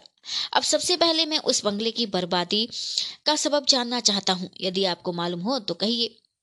तेज सिंह, मैं भी यही चाहता हूँ कि राजा वीरेंद्र सिंह का कुशल छेम पूछने के बाद जो कुछ कहना है, सो तुमसे कहूँ और उस बंगले की काया पलट का सबब तुम्हें से बयान करूँ। क्योंकि इस समय एक बड़ा ही कठिन काम तुम्हारे सुपुर्द किया जाएगा, जो कितना ज़रूरी है उस बंगले का हाल सुनते ही तुम्हें मालूम हो जाएगा। भैरव सिंह, राजा वीरेंद्र सिंह बहुत अच्छी तरह है। इधर का हाल सुनकर उन्हें बहुत क्रोध आता है और चुपचाप बैठने की इच्छा नहीं होती। परंतु आपकी वह बात उन्हें बराबर याद रहती है कि जो उनसे विदा होने के समय अपनी कसम का बोझ देकर आप कह आए थे। निसंदेह वे आपको सच्चे दिल से चाहते हैं और यही सबब है कि बहुत कुछ कर न सकने की शक्ति रखकर भी कुछ नहीं कर रहे हैं। तेज सिंह। हाँ मैं उनसे ये ताकीद कराया था कि चुपचाप चुनार जाकर बैठिए और देखिए कि हम लोग क्या करते हैं। तो क्या राजा वीरेंद्र सिंह चुनार गए? भैरव सिंह। जी हाँ वह चुनार गए और मैं अब की दफे चुनार ही से चला आ रहा हूँ। रोहतासगढ़ में केवल जोशी जी हैं और उन्हें राज्य संबंधी कार्यों से बहुत कम फुर्सत मिलती है। इसी सबब से दरोगा धोखा देकर ना मालूम किस तरह कैसे निकल भागा। जब ये खबर चुनार पहुँची तो ये सोचकर कि भविष्य में कोई और गड़बड़ ना होने पाए, चुन्नीलाल अय्यार रोहतासगढ़ भेजे गए और जब तक कोई दूसरा हुक्म ना पहुँचे, उन्हें बराबर रोहतासगढ़ ही में रहने की आज्ञा हुई और मैं इधर का हालचाल लेने के लिए भेजा गया हूँ। तेज सिंह अच्छा तो मैं दरोगा वाले बंगले की बर्बादी का सबब बयान करता हूँ। इसके बाद तेज सिंह ने सवाल अर्थात अपना सुरंग में जाना। महारानी से मुलाकात और बातचीत, राजा गोपाल सिंह और कमलनी इत्यादि का गिरफ़्तार होना और फिर उन्हें छुड़ाना तथा दरोगा वाले बंगले के उड़ने का सबब और इसके बाद का पूरा पूरा हाल सुनाया, जिसे भैरव सिंह बड़े गौर से सुनता रहा और जब बातें पूरी हो गई तो बोला, भैरव सिंह, ये एक विचित्र बात मालूम हुई कि माया रानी वास्तव में कमलिनी की बहन नहीं है। मगर मैं समझता हूँ कि असल बातों का पूरा पूरा पता लगाने के लिए उसे जल्द से जल्द गिरफ़्तार करना चाहिए। केवल उसी को नहीं, बल्कि कम्बक दरोगा को भी ढूंढे निकालना चाहिए। गोपाल सिंह, बेशक ऐसा ही होना चाहिए, और अब मैं भी अपने को गुप्त रखना नहीं चाहता, जैसा कि आज के पहले सोचे हुए था। तेज सिंह, सबसे पहले ये तय कर लेना चाहिए कि अब हम लोगों को क्या करना है। आप अपनी राय दीजिए। गोपाल सिंह। राय और बहस में तो घंटों बीत जाएँगे, इसलिए ये काम भी आप ही की मर्ज़ी पर छोड़ा, जो कहिए वही किया जाए। तेज सिंह अच्छा तो फिर आप कमलिनी और लाडली को लेकर जमानिया जाइए और तुलसी बाग में पहुंचकर अपने को प्रकट कर दीजिए। मैं समझता हूँ कि वहाँ आपका कोई विपक्षी कोई भी नहीं होगा। गोपाल सिंह, आप खिलाफ कर रहे हैं, मेरे नौकरों को मुझसे मिलने की खुशी है। अपने नौकरों में मैं अपने को प्रकट भी कर चुका हूँ। तेज सिंह। ये कब? मैं तो इसका हाल कुछ भी नहीं जानता, गोपाल सिंह। इधर आपसे मुलाकात ही कब हुई, जो आप जानते? कमलिनी, लाडली, भूतनाथ और देवी सिंह को ये मालूम है। तेज सिंह। खैर, कह तो जाइए कि क्या हुआ, गोपाल सिंह। बड़ा ही मज़ा हुआ। मैं आपसे खुलासा कह दूँ तो सुनिए। एक दिन रात के समय मैं भूतनाथ को साथ लिए, गुप्त राह से तिलस्मी बाग के उस अर्जे में पहुँचा, जिसमें माया रानी सो रही थी। हम दोनों नकाब डाले हुए थे। उस समय इसके सिवाय और कोई काम ना कर सके कि कुछ रुपए देकर एक मालिन को इस बात पर राज़ी करें कि कल रात के समय तो चुपके से चोर दरवाज़ा खोल दीजो, क्योंकि कमलनी इस बाग में आना कमलनी वहाँ जाने वाली थी। ये काम इस मतलब से नहीं किया गया था कि वास्तव में कमलनी वहाँ जाना चाहती थी, बल्कि इस मतलब से था। किसी तरह से कमलिनी के जाने की झूठी खबर माया रानी को मालूम हो जाए और वह कमलिनी को गिरफ़्तार करने के लिए पहले से ही तैयार हैं। और जिसके बदले में हम और भूतनाथ जाने वाले थे। क्योंकि आगे जो कुछ मैं कहूँगा, उससे मालूम होगा कि वह मालिन तो इस भेद को छुपाना चाहती थी और हम लोग हर तरह से प्रकट करके अपने को गिरफ़्तार कराना चाहते थे। इसी सबब से दूसरे दिन, आधी रात के समय, हम दोनों फिर उसी बाग में उसी रात से पहुँचे, जिसका हाल मेरे सिवाय और कोई भी नहीं जानता था। बाग में नहीं, बल्कि उस कमरे में पहुँचे, जिसमें माया रानी अकेली सो रही थी। उस समय वहाँ केवल एक हांडी चल रही थी, जिसे जाते ही मैंने बुझा दिया और इसके बाद दरवाजे में ताला लगा दिया, जो अपने साथ ले गया था। यद्यपि दरवाजे पर पहरा पड़ रहा था, मगर मैं दरवाजे की राह से नहीं गया था, बल्कि एक सुरंग की राह से गया था, जिसका सिरा उसी कोठरी में निकलता था। उस कोठरी की दीवार लकड़ी की थी और इस बात का गुमान भी नहीं हो सकता था कि दीवार में कोई दरवाज़ा है। ये दरवाज़ा केवल एक तख्ते के हट जाने से खुलता है और तख्ता एक कमाने के सहारे पर। खैर, ताला बंद कर जाने के बाद मैंने जानबूझकर एक शीशा ज़मीन पर गिरा दिया, जिसकी आवाज़ से माया रानी चौंक उठी। अंधेरे के कारण सूरत तो दिखाई नहीं देती थी, इसलिए मैं नहीं कह सकता कि उसने क्या क्या किया, मगर इसमें कोई संदेह नहीं कि वह बहुत ही घबराई हुई होगी और वह घबराहट उसकी उस समय और भी बढ़ गई होगी जब दरवाजे के पास पहुंचकर उसने देखा होगा कि वहाँ ताला बंद है। मैं पैर पटक पटक कर कमरे में घूमने लगा। थोड़ी देर में टटोलता हुआ माया रानी के पास पहुंचकर मैंने उसकी कलाई पकड़ ली और जब वह चिल्लाई तो एक तमाचा झड़ के अलग हो गया।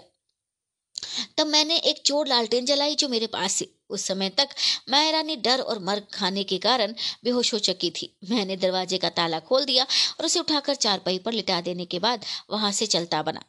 ये कार्रवाई इसलिए की गई थी कि माया रानी घबरा कर बाहर निकले और उसकी लोंडियाँ इस घटना का पता लगाने के लिए चारों तरफ़ घूमे, जिससे आगे हम लोग जो कुछ करेंगे, उसकी खबर माया रानी को लग जाए। इसके बाद में भूतनाथ एक नियत स्थान पर उस मालिन से जाकर मिले और उसे बोले कि आज तो कमलिनी नहीं आ सकी, मगर कल आधी रात को ज़रूर आएगी। चोर दरवाज़ा खुला रखियो। बेशक इस बात की खबर माया रानी को लग गई, जैसा कि हम लोग चाहते थे। क्योंकि दूसरे दिन जब हम लोग चोर दरवाजे की राह बाग में पहुँचे तो हम लोगों को गिरफ़्तार करने के लिए कई आदमी मुस्तैद थे।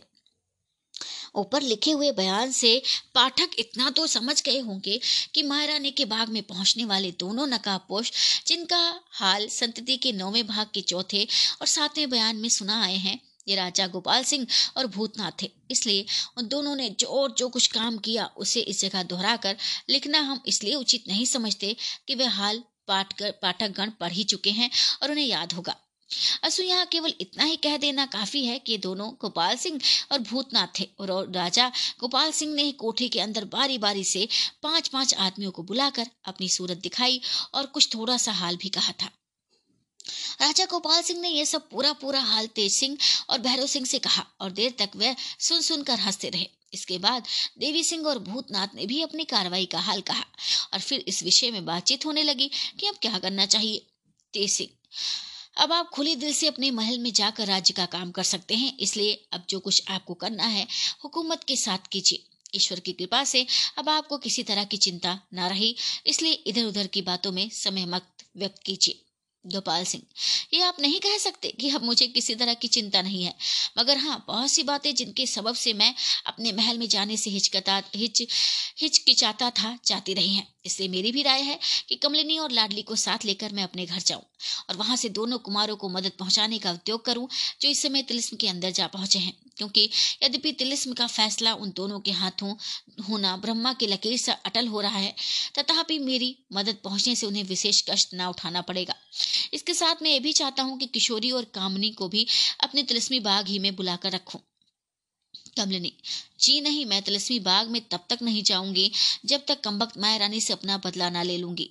और अपनी बहन को यदि वह अभी तक इस दुनिया में है, ना ढूंढ निकालूँगी। किशोरी और कामनी का भी आपके यहाँ रहना उचित नहीं, इसे आप अच्छी तरह गौर करके सोच लें। उनकी तरफ़ से आप निश्चिंत रहें, तालाब वाले मकान में, जो आजकल मेरे दखल में है ने किसी तरह की तकलीफ़ नहीं होने पाएगी।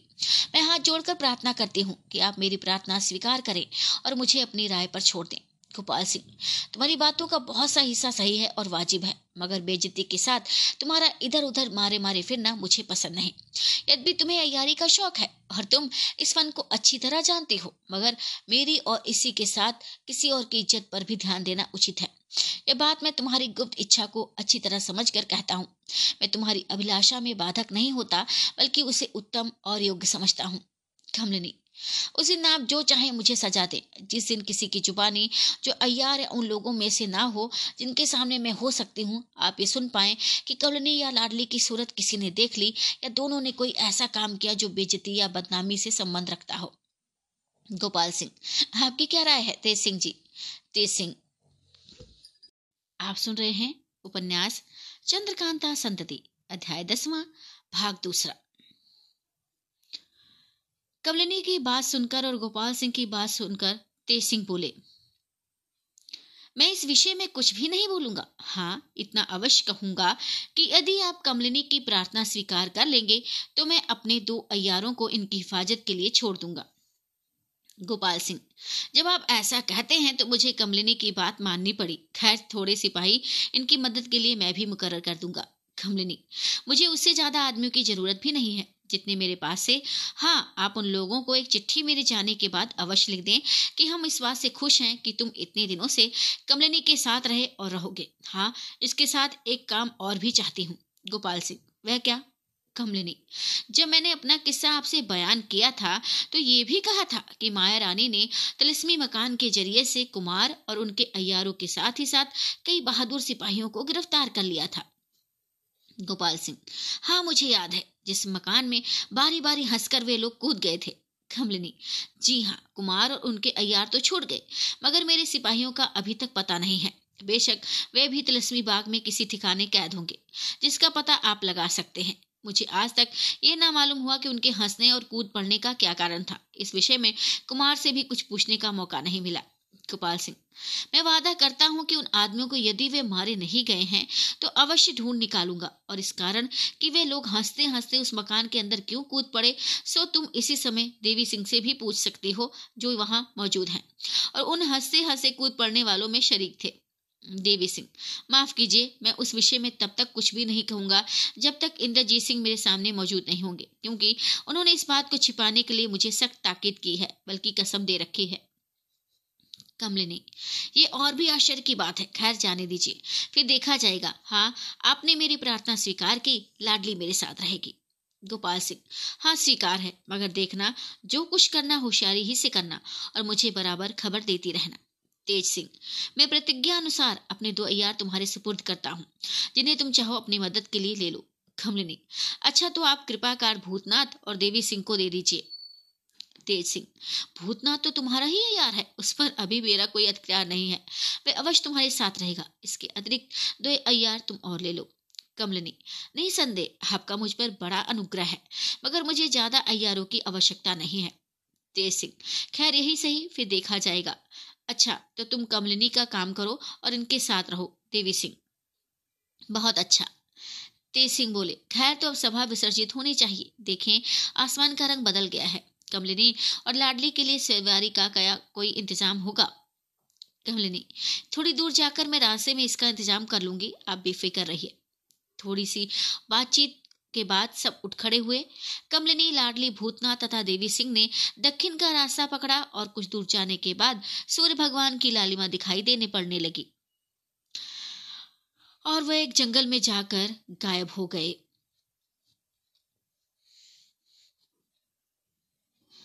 रात पहर भर से ज़्यादा जा चुकी है। आज की रात मामूली से ज़्यादा अंधेरी मालूम होती है, क्योंकि आबुताब से चमक लेकर पाँचों सवारों में गिनती करने वाले तारों की थोड़ी रोशनी को दिन भर तेज़ी के साथ चले हुए हवा के झपेटों की सहायता से ऊपर की तरफ़ उठे हुए गर्द गुबार ने अपना गंदला शामियाना खींचकर ज़मीन तक आने से रोक रखा है। दिन भर के कामकाज से थके और आंधी के झोंकों तथा गर्द गुबार से दुखी आदमी इस समय सड़कों पर घूमना पसंद न करके अपने अपने झोपड़ों, मकानों और महलों में आराम कर रहे हैं। इसलिए काशीपुरी के बाहरी प्रांत की सड़कों पर कुछ विचित्र सा सन्नाटा छाया हुआ है। केवल एक आदमी शहर की हद पर बहने वाली बरना नदी पार करके त्रिलोचन महादेव की तरफ़ तेज़ी के साथ बढ़ा चला जाता है। उसे टोकने या देखने वाला कोई भी नहीं है। यह आदमी आधी रात के पहले ही मनोरमा के मकान के पास जा पहुँचा, जिसमें इस समय केवल नागर रहती थी। यहाँ पहुंचकर वह सीधे फाटक की तरफ़ चला गया। देखा कि फाटक बंद है, मगर उसकी छोटी खिड़की अभी खुली हुई है, और उसे उस राह से झाँक कर देखने से मालूम होता है कि भीतर की तरफ़ दो आदमी टहल टहल कर पहरा दे रहे हैं। वह आदमी बेधड़क छोटी खिड़की के राह से भीतर घुस गया और दोनों पहरा देने वालों से बिना साहब सलामत किए या बिना कुछ कहे अपने जीप टटोलने लगा।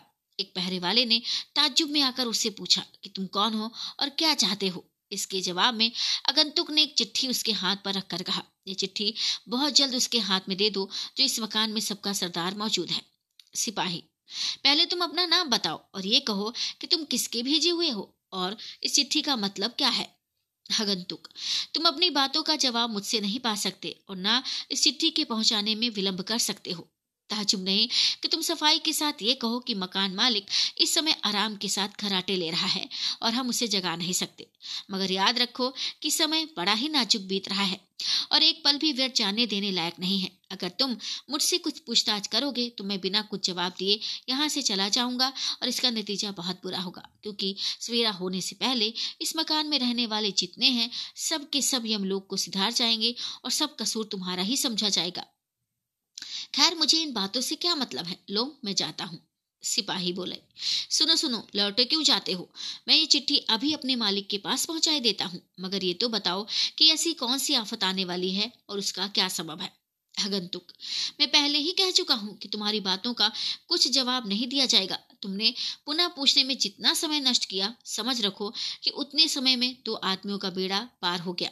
बस मैं फिर कहता हूँ कि अभी चले जाओ। मैं जो कुछ कहता हूँ, तुम लोगों के भले के लिए कहता हूँ। इस आए हुए आदमी की धमकी लिए हुए जल्दबाजी ने उस पहरे वाले को बल्कि और सिपाहियों को भी उस समय वहाँ मौजूद थे और उसकी बातें सुन रहे थे, बदहवास कह दिया। फिर उससे कुछ पूछने की हिम्मत किसी की न पड़ी। वह सिपाही, जिसके अंदर हाथ में चिट्ठी दी गई थी, कुछ सोचता विचारता बाग के अंदर वाले मकान की तरफ़ रवाना हुआ और नज़रों से गायब होकर आधे घंटे तक नहीं आया। तब तक वह आदमी जो चिट्ठी देने आया था, फाटक ही में एक किनारे चुपचाप खड़ा रहा। सिपाहियों ने कुछ पूछना चाहा, मगर उसने किसी की बात का जवाब नहीं दिया और सिर नीचा किया। इसी ढंग से ज़मीन को देखता रह गया, जैसे बड़े गौर और फ़िक्र में कुछ विचार कर रहा हो। आधे घंटे बाद तक, आधे घंटे बाद तक जब वह सिपाही लौटकर आया तो उसने आगंतुक से कहा, चलिए, आपको नाराज़ नागर जी बुला रहे हैं। आगंतुक नागर जी, क्या इस समय इस मकान में वही मालिक की तौर पर हैं? मैं तो माया रानी से मिलने की आशा रखता था। सिपाही, इस समय नागर जी के सिवा यहाँ और मालिक लोग नहीं हैं। क्या तुम्हारी चिट्ठी इस लायक नहीं थी कि नागर जी के हाथ में दी जाती? क्योंकि मैंने देखा कि चिट्ठी पढ़ने के साथ ही फिकर और तरदुद ने उनकी सूरत बदल दी है। आगंतुक नहीं कोई विशेष हानि नहीं है। खैर, चलो मैं चलता हूँ। वह आगंतुक सिपाही के पीछे पीछे उस मकान की तरफ़ रवाना हुआ, जो इस बाग के बीचों बीच में था और क्यारों के बीच बनी हुई बारीक सड़कों पर घूमता हुआ मकान की पिछली तरफ़ जा पहुँचा। इस जगह मकान की दोनों तरफ़ दो कोठरियाँ थी। दाहिनी तरफ़ वाली कोठरी तो बंद थी, मगर बाई तरफ़ वाली कोठरी का दरवाज़ा खुला हुआ था और भीतर चिराग भी जल रहा था। दोनों आदमी उस कोठरी के भीतर गए। वहाँ ऊपर की छत पर जाने के लिए सीढ़ियाँ बनी थी। उसी राह से दोनों ऊपर की छत पर चले गए और एक कमरे में पहुँचे जहाँ सिवाय सफ़ेद फर्श के और कोई ज़मीन सामान पर नहीं था। सामने की दीवार में दो जोड़ी दीवार गिरोह की थी, जिनमें मोटी मोटी मोमबत्तियाँ चल रही थी और उनकी रोशनी से इस कमरे में अच्छी तरह उजाला हो रहा था। इस कमरे में बाई तरफ़ एक कोठी थी, जिसके दरवाजे पर लाल साटन का पर्दा पड़ा हुआ था। वह आदमी उसी पर्दे की तरफ़ मुँह करके खड़ा हो गया। क्योंकि इस कमरे में सिवाय इन दो आदमियों के और कोई भी नहीं था। इन दोनों आदमियों को बहुत बड़ी देर तक वहाँ खड़े रहना पड़ा और इसी बीच में उस आदमी को जो चिट्ठी लाया था, मालूम हो गया कि पर्दे के अंदर से किसी ने उसे अच्छी तरह देखा है। थोड़ी देर में पर्दे के अंदर से दो लोडियाँ चुस्त और साफ़ पोशाक पहने, हाथ में नंगी तलवार लिए बाहर निकली और इसके बाद उसी तरह की बेशकीमती पोशाक पहने नागर भी पर्दे के बाहर आई। उसकी कमर में वही तिलस्मी खंजर था और उंगली में उसके जोड़ की अंगूठी भी मौजूद थी। नागर ने उस आए हुए आदमी की तरफ़ देखकर कहा, तुम किसके भेजे हुए हो और तुम्हारा क्या नाम है? मुझे ख्याल आता है कि तुमने कहीं देखा है, मगर याद नहीं पड़ता कि कब और कहाँ देखा है। इस आदमी की उम्र लगभग चालीस से पैतालीस वर्ष की होगी। इसका कद लंबा और शरीर दुबला मगर कठीला रंग गोरा चेहरा खूबसूरत और उबीला था। बड़ी बड़ी मूछें दोनों किनारों से ऐठी और घूमी हुई थी।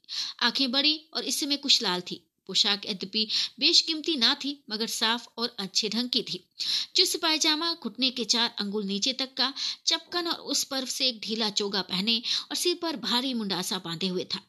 सरसरी निगाह से देखने पर वह कोई छोटा या बरदरोब आदमी नहीं कहा जा सकता था। नागर की बात सुनकर वह आदमी कुछ मुस्कुराया और बोला, केवल इतना ही नहीं, आप अभी तक कुछ मुझसे पूछेंगी, मगर मैं किसी के सामने आपकी बातों का जवाब नहीं देना चाहता, क्योंकि मैं एक नाजुक काम के लिए आया हूँ। यदि किसी तरह का खौफ ना हो तो इन लौंडियों को हटा देना चाहिए। इनको हटा देने के लिए कहिए, और जो कुछ हो, मुझसे पूछिए, मैं साफ़ जवाब दूँगा। उस आदमी की बात सुनकर नागर ने अपने तिलस्मी खंजर की तरफ़ देखा, जो कमर से लटक रहा था। मानो, उस खंजर पर उसे बहुत भरोसा है और इसके बाद सिपाही तथा लौडियों को वहाँ से हट जाने का इशारा करके बोली, नहीं नहीं, मुझे तुमसे खौफ खाने का कोई सबब मालूम नहीं होता, आदमी। हाँ अब जो कुछ आपको पूछना है वो पूछे मैं जवाब दूँगा।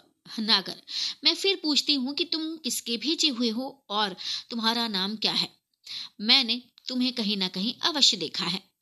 आदमी, मेरा नाम श्यामलाल है और तुमने मुझे उस समय देखा होगा जब तुम्हारा मोती जान था और तुम बाज़ार में कोठे के ऊपर बैठकर अपने कटाक्षों से सैकड़ों को घायल किया करती थी। रंडियों के लिए यह मामूली बात है कि जब विशेष दौलत हो जाती है, तब वे उन दोस्तों को भी भूल जाती हैं जिनसे किसी जमाने में थोड़ी रकम पाई हो। चाहे वह उसमें कितना ही गाढ़ा, मुलाकाती क्यों ना रह चुका हो। मैं ताने के ढंग पर नहीं कहता, बल्कि इस उम्मीद पर कहता हूँ कि पुरानी मुलाकात की याद कर मुझे साफ़ करोगी, क्योंकि इस समय तुम एक ऊँचे दर्जे पर हो। नागर। नाक मुँह सिकोड़ कर बोली कि जिससे मालूम होता था कि श्यामलाल की बातों से उसे वो कुछ चिढ़ गई है। हाँ खैर, मैंने तुम्हें पहचाना। अच्छा बताओ कि तुम क्या चाहते हो? श्यामलाल। बस यही चाहता हूँ कि तुम मुझे विदा करो और चुपचाप यहाँ से चले जाने दो। नागर, नहीं नहीं, मेरा ये मतलब नहीं। मैं उस चिट्ठी का भेद जानना चाहती हूँ जो मेरे सिपाही के हाथ तुमने भेजी है और जिसमें केवल इतना ही लिखा है कि लक्ष्मी देवी के प्रकट हो जाने से अनर्थ हो गया। अब माया रानी और उसके पक्षपातियों को एकदम भाग कर अपनी जान बचा लेना उचित है। देखो यही है ना श्यामलाल। हाँ यही है, मगर इसमें यह भी लिखा है कि नहीं तो बारह घंटे के बाद फिर कुछ धरते करते नहीं बन पड़ेगा। नागर। हाँ ठीक है, ये भी लिखा है, मगर ये बताओ कि लक्ष्मी देवी कौन है और उसके प्रकट हो जाने से हमारा क्या नुकसान है? श्यामलाल। ताजुब है? क्या तुम लक्ष्मी देवी वाला भेद नहीं जानती? हो, क्या भेद माया रानी ने तुमसे भी छिपा रखा है? खैर, अगर ये बात है तो मैं भी इस भेद को खोलना उचित नहीं समझता। अच्छा ये बताओ, माया रानी कहाँ है? मैं उससे कुछ कहना चाहता हूँ। नागर, क्या माया रानी तुम्हारे सामने हो सकती है? क्या तुम नहीं जानते कि उनका दर्जा कितना बड़ा है और उन्हें कोई गैर मर्द नहीं देख सकता? श्यामला, मैं सब कुछ जानता हूँ ये भी जानता हूँ कि वे मुझसे पर्दा नहीं करेंगी। नागर, शायद ऐसा ही हो, लेकिन इस समय वे किसी काम से गई हैं और यहाँ नहीं है। श्यामलाल अगर ऐसा ही है तो मैं भी जानता हूँ और तुमसे कह जाता हूँ कि जहाँ तक हो सके जल्द भाग कर अपनी जान बचाओ। ये कहकर श्यामलाल पीछे की तरफ़ लौटा, मगर नागर ने उसे रोककर कहा, सुनो, तुम अभी कह चुके हो कि हमारे पुराने दोस्त हो तो क्या तुम मुझ पर कृपा करके पुरानी दोस्ती को याद करके लक्ष्मी देवी वाला भेद मुझे नहीं बता सकते? क्या तुम साफ़ साफ़ नहीं कह सकते कि हम लोगों पर क्या आफत आने वाली है? श्यामला, बेशक मैं तुम्हारी दोस्ती का इकरार कर चुका हूँ और अभी भी ये कहता हूँ कि अभी तक तुम्हारी मोहब्बत ने मेरा साथ नहीं छोड़ा है। मगर अच्छा लो, मैं एक चिट्ठी देता हूँ, इसके पढ़ने से तुम्हें सब हाल मालूम हो जाएगा। मगर, मुझे शक है कि इस पर्दे के अंदर से कोई लौंडी छिपकर ना देखती हो। नागर नहीं नहीं, ऐसा कभी नहीं हो सकता। लो, मैं तुम्हारा शक दूर किए देती हूँ। ये कहकर नागर ने आगे बढ़कर वह पर्दा किनारे कर दिया और कोठी का दरवाज़ा बंद कर दिया। श्यामलाल ने नागर की तरफ़ चिट्ठी बढ़ाकर कहा, देखो, मैं निश्चय करके आया था कि ये चिट्ठी सिवाय माया रानी के और किसी के हाथ में नहीं दूँगा, क्योंकि उसी मैं दिल से चाहता हूँ और उसी की खातिर इतना कष्ट उठाकर आया भी हूँ। सच तो ये है कि वे भी मुझे जी जान से मानती और प्यार करती है। नागर। अफसोस और ताजुब की बात यह है कि तुम माया रानी की शान में ऐसी बातें कह रहे हो। निसंदेह तुम झूठे और दगाबाज हो। माया रानी को क्या पड़ी है कि वे तुमसे मोहब्बत करें? क्या वह भी मेरी तरह से गंधर्व कुल को रौनक दे, देने वाली है? श्यामलाल। हा हा हाँ। जब तुम असल बातों को जानती ही नहीं हो तो मेरी क्यों बातें समझ सकती हो? तुम माया रानी की सखी कहलाने का दावा तो रखती हो, मगर मैं देखता हूँ कि माया रानी तुम्हें एक लौंडी के बराबर भी नहीं समझती। यही सबब है कि उसने अपना असली हाल तुमसे कुछ भी नहीं कहा। अफसोस में तुम्हें इतनी खबर भी नहीं है कि माया रानी मेरी सगी साली है। नागर, माया रानी तुम्हारी साली हो लक्ष्मी देवी? श्यामलाल, लक्ष्मी देवी वह है जिसकी जगह माया रानी मेरी और दरोगा की मदद, मगर नहीं। उफ, मैं भूलता हूँ। जब माया रानी ने खुद अपना हाल तुमसे छिपाया तो मैं क्यों कहूँ अच्छा। माया रानी आवे तो कह देना कि श्यामलाल आया था और कह गया है कि मैंने लक्ष्मी देवी और गोपाल सिंह का बंदोबस्त कर लिया है। अब तू बेफिक्र होकर बैठ और जहाँ तक हो सके मुझसे जल्द मिल।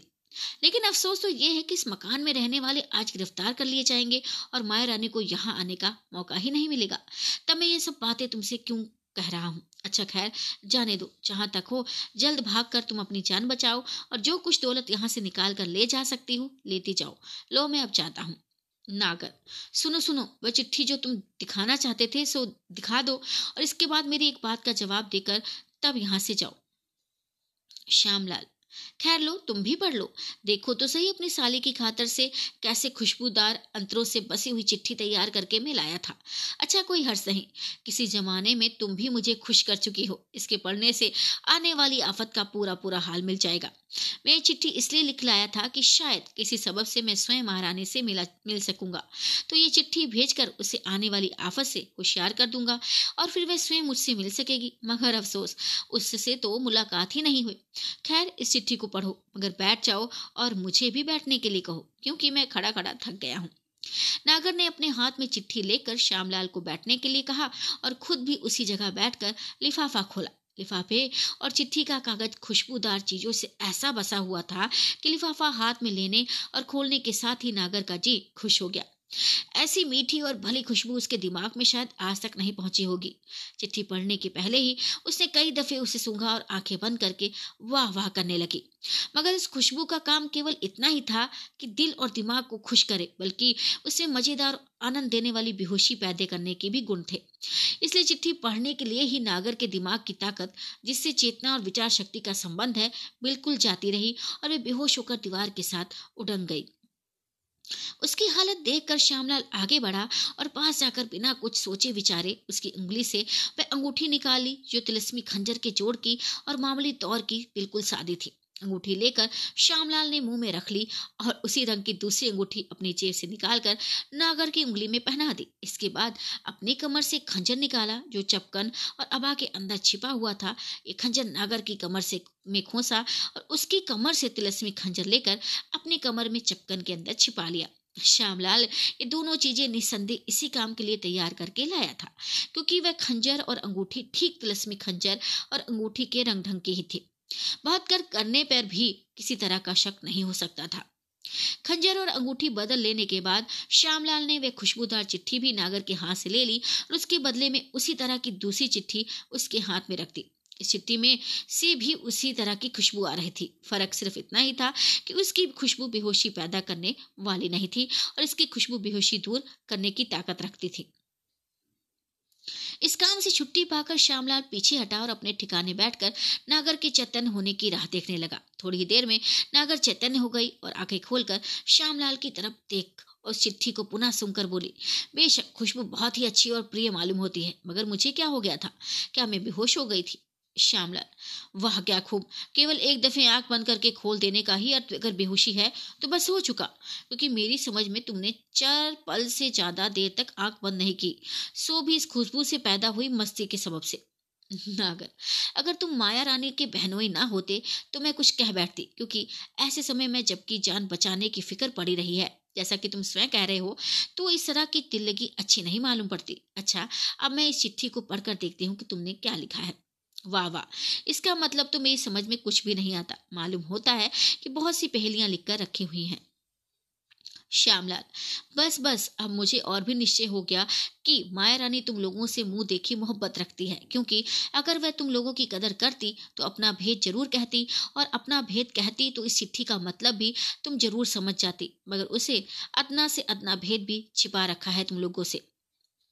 नागर ठीक है मुझे भी यही विश्वास होता है मगर जब मुझ पर दया करके ये कह रहे हो कि जल्दी यहाँ से भागकर अपनी जान बचाओ तो कृपा करके इस सबब भी बता दो क्योंकि मुझे कुछ भी नहीं सोचता कि भा, मैं भाग कर कहाँ जाऊँ और इससे जायदाद के बचाने का क्या उद्योग करूँ। श्यामलाल इसका जवाब मैं कुछ भी नहीं दे सकता, क्योंकि मैं अगर तुम्हें कोई तरकीब बताऊँ या अपने साथ चलने के लिए कहूँगा तो तुम्हें मुझ पर अविश्वास होगा, क्योंकि तुम बहुत दिनों के बाद मुझे आज देख रही सो हो। भी ऐसे समय में जब तुम्हारा दिल राजकीय विषयों की उलझन में हद से ज़्यादा उलझा हुआ है। परंतु इतना कह देने में मेरी कोई भी हानि नहीं कि राजा गोपाल सिंह के लिखे बमूजिब काशीराज इस मकान को अपने कब्जे में कर लेने के बाद यहाँ के रहने वालों को कैद कर लेंगे। गोपाल सिंह ने सुना था कि माया रानी इस मकान में टिकी हुई है, इसलिए यह कार्रवाई और भी ज़ोर के साथ की गई, मगर इतनी खैरियत है कि अभी तक वह आदमी शहर में नहीं पहुँचा, जिसे राजा गोपाल सिंह ने चिट्ठी लेकर काशीराज के पास भेजा है। हाँ आशा है कि सवेरा होते होते वह शहर में पहुंचेगा। क्या करें?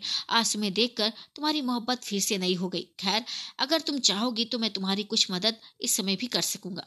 नागर, अगर इस समय तुम मेरी सहायता करोगे तो मेरे जन्म भर तुम्हारा एहसान नहीं भूलूँगी। मैं कसम खाकर कहती हूँ कि तुम्हारी हो जाऊँगी और जो कुछ तुम कहोगे वही करूँगी। श्यामला अच्छा तो अब मैं बयां करता हूँ कि इस समय तुम्हारी क्या मदद कर सकता हूँ। सुनो और अच्छी तरह ध्यान देकर सुनो। मैं उस आदमी को अच्छी तरह पहचानता हूँ जो गोपाल सिंह की चिट्ठी लेकर काशीराज के पास आ रहा है। मुझसे उसकी बहुत दिनों की जान पहचान है। मैं उम्मीद करता हूँ कि सवेरा होते ही वह आदमी बरना के किनारे आ पहुंचेगा। यदि वह किसी तरह गिरफ़्तार कर लिया जाए तो बेशक कई दिनों तक तुम्हें सोचने विचारने का मौका मिलेगा, क्योंकि राजा गोपाल सिंह कई दिनों तक बैठे रहा देखेंगे कि हमारा आदमी पत्र का जवाब लेकर कब आएगा। नागर, बात तो बहुत अच्छी है, क्या तुम उसे गिरफ़्तार नहीं कर सकते? श्यामलाल, वाह वाह वाह, कहते तो शर्म नहीं आती। हाँ इतना कर सकता हूँ कि तुम थोड़े से सिपाही अपने साथ लेकर इस समय मेरे साथ चलो। और शहर के बाहर होकर रास्ता रो, बैठो। जब वह आदमी आएगा तो मैं इशारे से बता दूँगा कि यही है, फिर जो तुम्हारे जी में आए करना। मगर मैं उसका सामना नहीं करूँगा, क्योंकि अभी कह चुका हूँ कि मेरी उसकी जान पहचान बहुत ही पुरानी है। नागर, जब तुम मुझ पर कृपा करके इतना काम कर सकते हो तो मेरे जाने की क्या ज़रूरत है? मैं थोड़ी सी सिपाही तुम्हारे साथ कर देती हूँ। समय पड़ने पर तुम श्यामलाल, बस बस बस, अब मत बोलो। मैं समझ गया कि तुम्हारी नीयत साफ़ नहीं है। मैं खुद कर्जों का साथ देना उचित नहीं समझता, केवल तुम्हारे ही बारे में नहीं, बल्कि माया रानी के बारे में भी, जो मेरी साली होती है, मेरा ख्याल यही है कि वह परले सिरे की खुद गर्ज है। दूसरों को फंसा कर अपना काम निकालना और आप अलग रहना खूब जानती है। मगर मैं क्या करूँ? अपनी स्त्री से लाचार हूँ, जो मुझसे भी ज़्यादा माया रानी के साथ मोहब्बत रखती है, और मैं उसे जान से ज़्यादा चाहता हूँ। श्यामलाल की बातचीत कुछ अजब ढंग की थी, जिसमें हर जगह से सच्चाई की बू पाई जाती थी। बात करने के समय वह अपने चेहरे के उतार चढ़ाव को ऐसा दुरुस्त रखता था कि होशियार से होशियार आदमी को भी उस पर किसी तरह का शक नहीं हो सकता था। नागर को उसकी बातों पर पूरा विश्वास हो गया और वह इस उम्मीद पर कि राजा गोपाल सिंह के भेजे हुए आदमी को अवश्य गिरफ़्तार कर लेगी, अपने साथ केवल थोड़े सिपाहियों को लेकर जाने के लिए तैयार हो गई। इसके बाद उसने अपनी कमर से लटकते हुए तिलस्मी खंजर पर पुनः गंभीर निगाह डाली। मानो, अपने सिपाहियों से ज़्यादा उस खंजर पर भरोसा रखती है। मगर उसे इस बात का गुमान भी नहीं था कि वह खंजर बड़ी खूबी के साथ बदल दिया गया है। नागर ने अपनी समझ में श्यामलाल को बहुत कुछ कह सुनकर मदद के लिए राज़ी किया और आप उसके साथ जाने के लिए तैयार हो गई उसने श्यामलाल से आधी घड़ी की छुट्टी ली और उस कोठरी के अंदर चली गई, जिसके दरवाजे पर पर्दा पड़ा हुआ था। आधी घड़ी के बाद वे बाहर आई और श्यामलाल से बोली कि अब मैं हर तरह से तैयार हो गई, आप चलिए। इस समय भी नागर उसी पोशाक में थी जिसमें घड़ी भर पहले देखी गई थी। फ़र्क इतना ही था कि चादर उसके हाथ में थी जिसे फाटक के बाहर होते ही अपने को सिर से पैर तक ढांक लेने की नियत से वह अपने साथ लाई थी। श्यामलाल को साथ लिए हुए नागर नीचे उतरी और चक्कर खाती हुई सदर फाटक के पास पहुँची। यहाँ उसने स्याह चादर में अपने को छिपा लिया और फाटक के बाहर रवाना हुई। श्यामलाल ने इस समय मामूली पहरा देने वाले सिपाहियों के अतिरिक्त आठ सिपाही हरबों से दुरुस्त वहाँ मौजूद पाए, जो फाटक के बाहर होते ही नागर और श्यामलाल के पीछे पीछे रवाना हुए। नागर को इसके लिए कुछ कहने की ज़रूरत ना पड़ी, जिससे श्यामलाल समझ गया कि आधी घड़ी की छुट्टी में नागर ने यह इंतज़ाम किया है। ये दसों आदमी गंगा के किनारे उतरे और वहाँ से भी तेज़ी के साथ काशी के छोर पर बहने वाली बन्ना नदी की तरफ़ रवाना होकर आधे घंटे से कुछ ज़्यादा देर में वहाँ पहुँचे। इस समय रात आधी से ज़्यादा जा चुकी थी और चंद्रदेव उदय से हो रहे थे। बन्ना नदी पार करने के लिए नदी से बीस गज ऊँचा एक मज़बूत पुल बना हुआ था। इस पुल के दोनों बगल मुसाफिरों के आराम के लिए बारह दलान बने हुए थे। और उसी जगह से पुल के नीचे उतरने के लिए छोटी छोटी सीढ़ियाँ भी बनी हुई थी। ये दसों आदमी जब उस पर पहुँचे तो नागर ने श्यामलाल से पूछा, कहिए, इस बार ठहरने का क्या इरादा है? या उस पार चलकर, जिसके जवाब में श्यामलाल ने कहा, बिना उस पार गए, ठीक नहीं खाएगा। अब ये लोग पुल के उस पार रवाना हुए, मगर आधी दूर से ज़्यादा ना गए होंगे कि सामने से आते हुए दो घोड़ों की आहट मिलने लगी, जिसे सुनते ही श्यामलाल ने कहा, लीजिए, हम लोगों को ज़्यादा ठहरना नहीं पड़ा। निसंदेह ये वही सवार हैं जिन्हें हम लोग गिरफ़्तार करना चाहते हैं। बस अब जल्दी करनी चाहिए। कहीं ऐसा ना हो कि ये लोग तेज़ी के साथ निकल जाएँ, क्योंकि ये घोड़ों पर सवार हैं और हम लोग पैदल हैं। नागर ने अपने कमर से खंजर निकाल लिया, जिसे वह तिलस्मी समझी हुई थी, और इसके बाद अपने आदमियों की तरफ़ देख के बोली, देखो, ये सवार जाने ना पाए। इन्हीं को गिरफ़्तार करने के लिए हम लोग यहाँ आए हैं बात की बात में वह दोनों सवार पास आ गए। नागर के सिपाही म्यान से तलवार निकाल कर खड़े हो गए और ललकार कर बोले, खबरदार, आगे मत बढ़ना। मगर इतने में ही मालूम हुआ कि पीछे की तरफ़ से भी कई आदमी दौड़े आ रहे हैं। उस समय नागर घबरा गई और उसे निश्चय हो गया कि अब यहाँ से बचकर निकल जाना मुश्किल है क्योंकि हम लोग दोनों तरफ़ से घिर गए हैं। हाँ तिलस्मी खंजर की बदौलत अलबत्ते बच सकते हैं। नागर ने तिलस्मी खंजर कब्जा दबाया, मगर किसी तरह की चमक पैदा ना हुई। तब उसने फिरकर श्यामलाल की तरफ़ देखा, मगर उसे कहीं ना पाया। अब उसके ताजुब की हद ना रही और घबराहट के मारे ऐसी बौखला गई कि थोड़ी देर तक तन बदन की भी सुनना चाहती रही। इस बीच वे आदमी भी जो पीछे से आ रहे थे, आ पहुँचे और नागर के सिपाहियों पर टूट पड़े। वे लोग भी गिनती में उतने ही थे जितने नागर के सिपाही थे। मगर नागर के सिपाही इतने दिलावर और मज़बूत नहीं थे कि उन आठों के मुकाबले में ठहर सकते। नागर डर के मारे चिल्लाकर एक किनारे हट गई और भागना चाहती थी, मगर मौका न मिला। वे दोनों सवार नागर की आवाज़ सुनकर पहचान गए कि वह औरत है। एक ने घोड़े से उतरकर उसे गोद में उठा लिया और उसके हाथ से खंजर छीनकर उसे दूसरे सवार के आगे बैठा दिया। इसके बाद खुद भी अपने घोड़े पर सवार होकर उसने ऊँची आवाज़ में ना मालूम किससे पूछा, यहाँ केवल एक नागर ही औरत है या और भी कोई औरत है? इसके जवाब में किसी ने कुछ दूर से पुकार कर कहा, अगर कोई औरत हाथ आ गई हो तो ले भागो और समझो कि यही नागर है। इस जवाब को नागर ने भी सुना और पहचान गई। ये श्यामलाल की आवाज़ है। अपने सवाल का जवाब पाते ही सवार उत्तर की तरफ़ रवाना हो गए। इस समय चंद्रदेव पूरी तरह से निकलकर अपनी सफ़ेद चांदनी चारों तरफ़ फैला रहे थे। नागर के सिपाहियों को जब मालूम हुआ कि नागर गिरफ़्तार कर ली गई तो उनकी ताकत और भी जाती रही। दो सिपाही तो जख्मी होकर ज़मीन पर गिर पड़े और बाकी छह अपनी जान बचाकर भागे। उस समय श्यामलाल भी आकर उन आठों बहादुरों के पास खड़ा हो गया और उन लोगों की तरफ़ देखकर बोला, शाबाश, तुम लोगों ने अपना काम बड़ी खबू बड़ी खूबी के साथ पूरा किया। मैं बहुत खुश हूँ। अब बताओ मेरे लिए घोड़ा कहाँ है? श्यामलाल को देखते ही उन लोगों ने हाथ जोड़कर सिर झुकाया और ये कहकर उत्तर की तरफ़ बढ़ा कि, ठहरिए, मैं घोड़ा लेकर अभी आता हूँ। थोड़ी देर तक सन्नाटा रहा और जब वह आदमी घोड़ा लेकर आ गया तो श्यामलाल घोड़े पर सवार हो गया तथा उन आठों से बोला अच्छा अब तुम लोग रमापुर जाओ, मैं अपना काम करके तुमसे वहाँ मिलूँगा। श्यामलाल भी उत्तर की तरफ़ रवाना हुआ और पुल के पार होकर उसने अपने घोड़े को तेज किया। जब लगभग एक कोस के गया होगा तो देखा कि दोनों सवार जो नागर को उठा लाए थे, सड़क पर खड़े हैं। उन लोगों को देखकर श्यामलाल ने कहा, शाबाश, मेरे दोस्तों, तुम लोगों की जितनी तारीफ़ की जाए, थोड़ी है। अच्छा अब यहाँ ठहरने का मौका नहीं है, इसे यहाँ से लेकर चलो। अब हम अपने श्रोताओं को उस लक्ष्मी मकान की तरफ़ ले चलते हैं, जो कमलिनी के अधिकार में है, अर्थात वह तालाब के बीचों बीच वाला मकान, जिसमें कुछ दिन तक कुंवर इंद्रजीत सिंह को कमलिनी के बस में रहना पड़ा था। आजकल इस मकान में कमलिनी की प्यारी सखी तारा रहती है। नौकर, मजदूर, प्यादे, सिपाही सब उसी के अधीन है। क्योंकि वह लोग इस बात को बखूबी जानते हैं कि कमलिनी तारा को अपनी सगी बहन से बढ़कर मानती है और तारा के कहे को टालना कदापि पसंद नहीं करती। कमलिनी के कहे अनुसार तारा कुछ दिनों तक कमलिनी ही की सूरत बनाकर उस मकान में रही और इस बीच में वहाँ के नौकर चाकरों को इसका गुमान भी नहीं हुआ। कि कमलिनी कहीं बाहर गई और यह तारा है। बल्कि उन लोगों को यही विश्वास था कि तारा को कमलिनी ने किसी काम के लिए भेजा है, मगर उस दिन से जब से कमलिनी ने मनोरमा को गिरफ़्तार किया था और अपने तिलस्मी मकान में भिजवा दिया था, तारा अपनी असली सूरत में ही रहती है।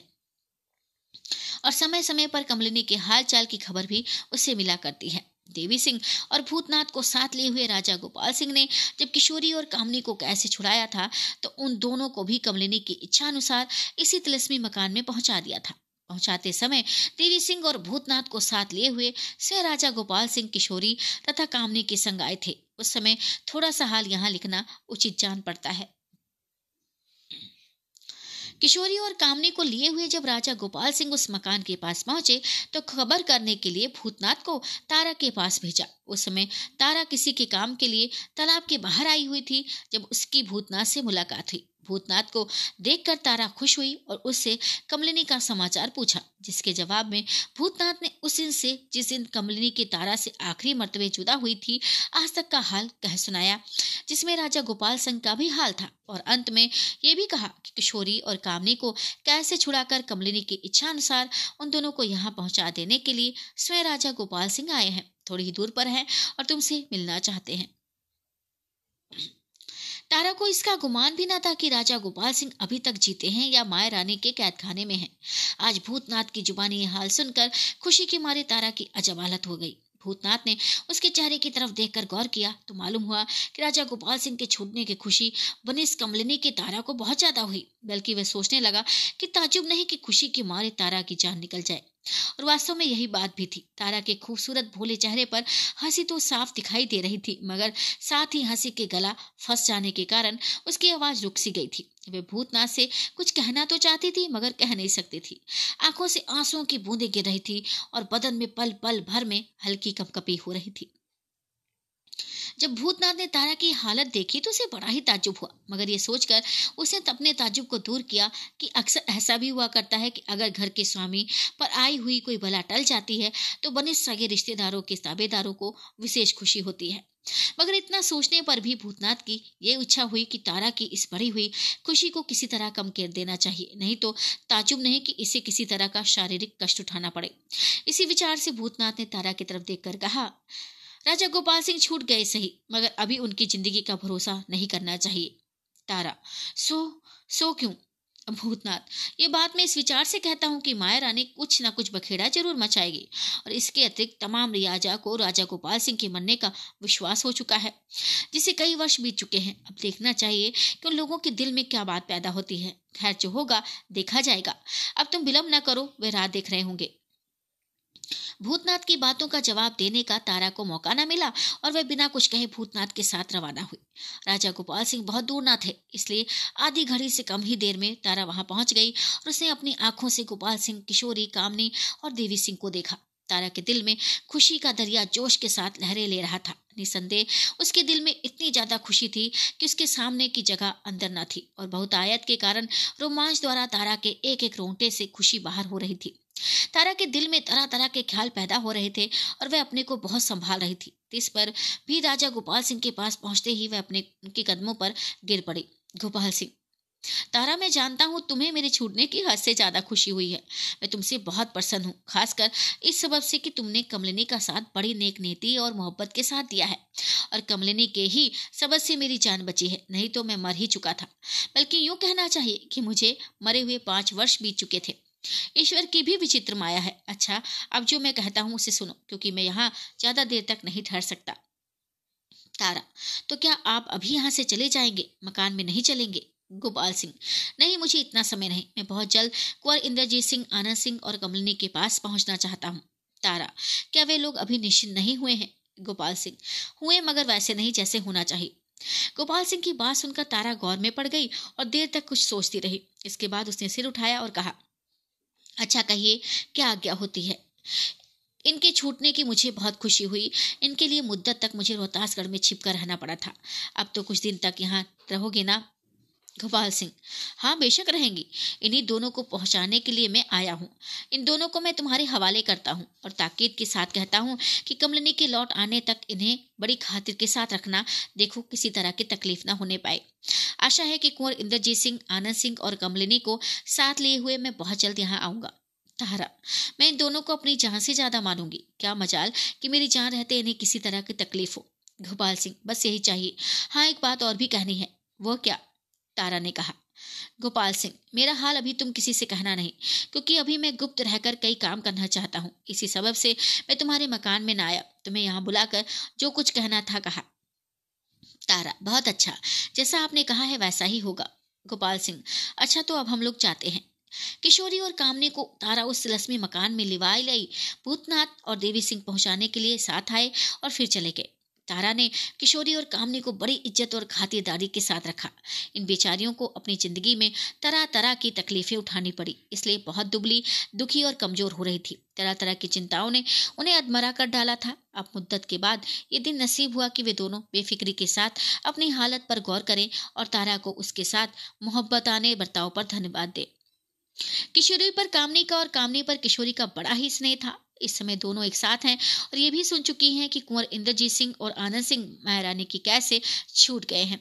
अब कुशलता पूर्वक हैं, इसलिए एक प्रकार की प्रसन्नता ने उनकी ज़िंदगी की मुरझाई हुई लता पर आशा रूपी पानी के दो चार छींटे डाल ही दिए थे। और अब उन्हें ईश्वर की कृपा पर बहुत कुछ भरोसा हो चला था, परंतु ये जानने के लिए दोनों ही का जी बेचैन हो रहा था कि माया रानी को हम लोगों से इतनी दुश्मनी क्यों है और वह स्वयं कौन है? क्योंकि कैद के बाद देवी सिंह से यह बात ना पूछ सकी थी और ना इसका मौका ही मिला था। उस लक्ष्मी मकान में दो दिन और रात आराम से रहने के बाद तीसरे दिन संध्या के समय जब किशोरी और कामनी को मकान की छत पर ले जाकर तारा दिलासा और तलस्सी देने के, तसल्ली देने के साथ ही सारों की तरफ़ की छटा दिखा रही थी, किशोरी को महारानी का हाल पूछने का मौका मिला और इस बात की भी उम्मीद हुई कि तारा सब बात अवश्य सच कह देगी। अस्तु किशोरी ने तारा की तरफ़ देखकर कहा, किशोरी बहन तारा निसंदेह, तुमने हमारी बड़ी खातिर और इज़्ज़त की। तुम्हारी बदौलत हम लोग यहाँ बड़े चैन और आराम से हैं। जिसकी अपनी भौडी किस्मत से कदापि आशा न थी। और ईश्वर की कृपा से कुछ कुछ ये भी आशा हो गई है कि हम लोगों को दिन अब शीघ्र ही फिरेंगे। इस समय आप सुन रहे हैं उपन्यास चंद्रकांता संतति, अध्याय दसवां, भाग तीसरा। किशोरी। बहन तारा, निसंदेह तुमने हमारी बड़ी खातिर और इज़्ज़त की। तुम्हारी बदौलत हम लोग यहाँ बड़े चैन और आराम से हैं, जिसकी अपनी भोंडी किस्मत से कदापि आशा नहीं थी। और ईश्वर की कृपा से कुछ कुछ ये भी आशा हो गई है कि हम लोगों के दिन अब शीघ्र ही फिरेंगे। इस समय मेरे दिल में बहुत सी बातें ऐसी हैं जिनका भेद मुझे मालूम ना होने के कारण मेरा जी बेचैन हो रहा है। अगर तुम कुछ बताओ तो तारा। वे कौन सी बातें हैं? कहिए जो कुछ मैं जानती हूँ, अवश्य बताऊँगी। किशोरी, पहले ये बताओ कि माया रानी कौन है और हम लोगों के साथ दुश्मनी क्यों कर रही है? तारा, माया रानी जमानिया की रानी है। जमानिया में एक भारी तिलिस्म है, जिसके विषय में जाना गया है कि वह कुंवर इंद्रजीत सिंह और आनंद सिंह के हाथों से टूटेगा। मगर माया रानी चाहती है कि वह तिलिस्म ना टूटने पाए, इसी सबब से वह इतना बखेड़ा मचा रही है। किशोरी।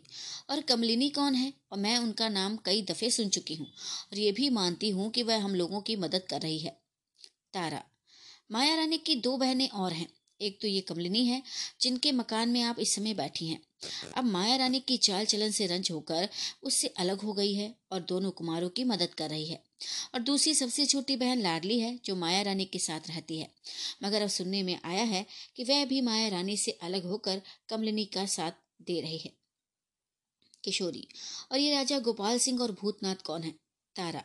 भूतनाथ कमलनी का अयार है और राजा गोपाल सिंह जमानिया के राजा है। माया रानी इन्हीं की स्त्री है। पाँच वर्ष हुए जब ये बात मशहूर हुई थी कि राजा गोपाल सिंह का देहांत हो गया। यहाँ तक कि कमलिनी को भी इस बात में शक नहीं रहा, क्योंकि उनके देखते राजा गोपाल सिंह की दाह क्रिया की गई थी। हाँ लोगों को अगर किसी तरह का कुछ शक था तो केवल इतना कि राजा गोपाल सिंह को माया रानी ने जहर दे दिया। खैर जमाने से राजा गोपाल सिंह की जगह माया रानी जमानिया का राज्य कर रही थी। इधर जब माया रानी ने दोनों कुमारों को कैद कर लिया तो कमलिनी उन्हें छुड़ाने के लिए जमाने आ गई थी। उस समय कमलिनी को किसी तरह मालूम हुआ कि राजा गोपाल सिंह के विषय में माया रानी ने धोखा दिया था और वे मरे नहीं हैं, बल्कि माया रानी ने उन्हें कैद कर रखा है। तब कमलिनी ने बड़े उद्योग से गोपाल सिंह जी को कैसे छुड़ाया, मगर राजा साहब की यह राय हुई कि हमारे छूटने का हाल अभी किसी को मालूम नहीं होना चाहिए।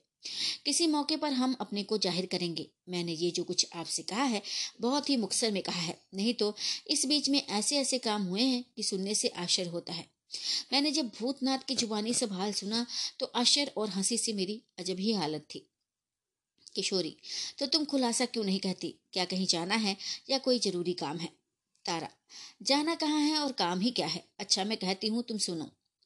तारा ने भूतनाथ का खुलासा हाल कह सुनाया वह जिस तरह नागर और माया रानी को देवका देकर उनसे मिल गया और जिस खूबसूरती से किशोरी और कामनी को नागर की कैसे छुड़ा लाया, उसके कहने के बाद ये भी कहा कि भूतनाथ माया रानी को और भी धोखा देगा।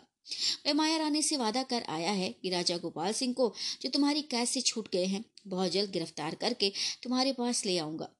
अगर तुम उन्हें अपने हाथ से मार कर निश्चिंत हो जाना निसंदेह बड़ी ही दिल लगी होगी जब माया रानी को विश्वास हो जाएगा कि कैसे छूट जाने पर भी राजा गोपाल सिंह जीते नहीं बचे। तारा की जुबानी भूतनाथ का हाल सुनकर किशोरी और कामनी को बड़ा ताज्जुब हुआ और उसके विषय में देर तक तीनों में बातचीत होती रही।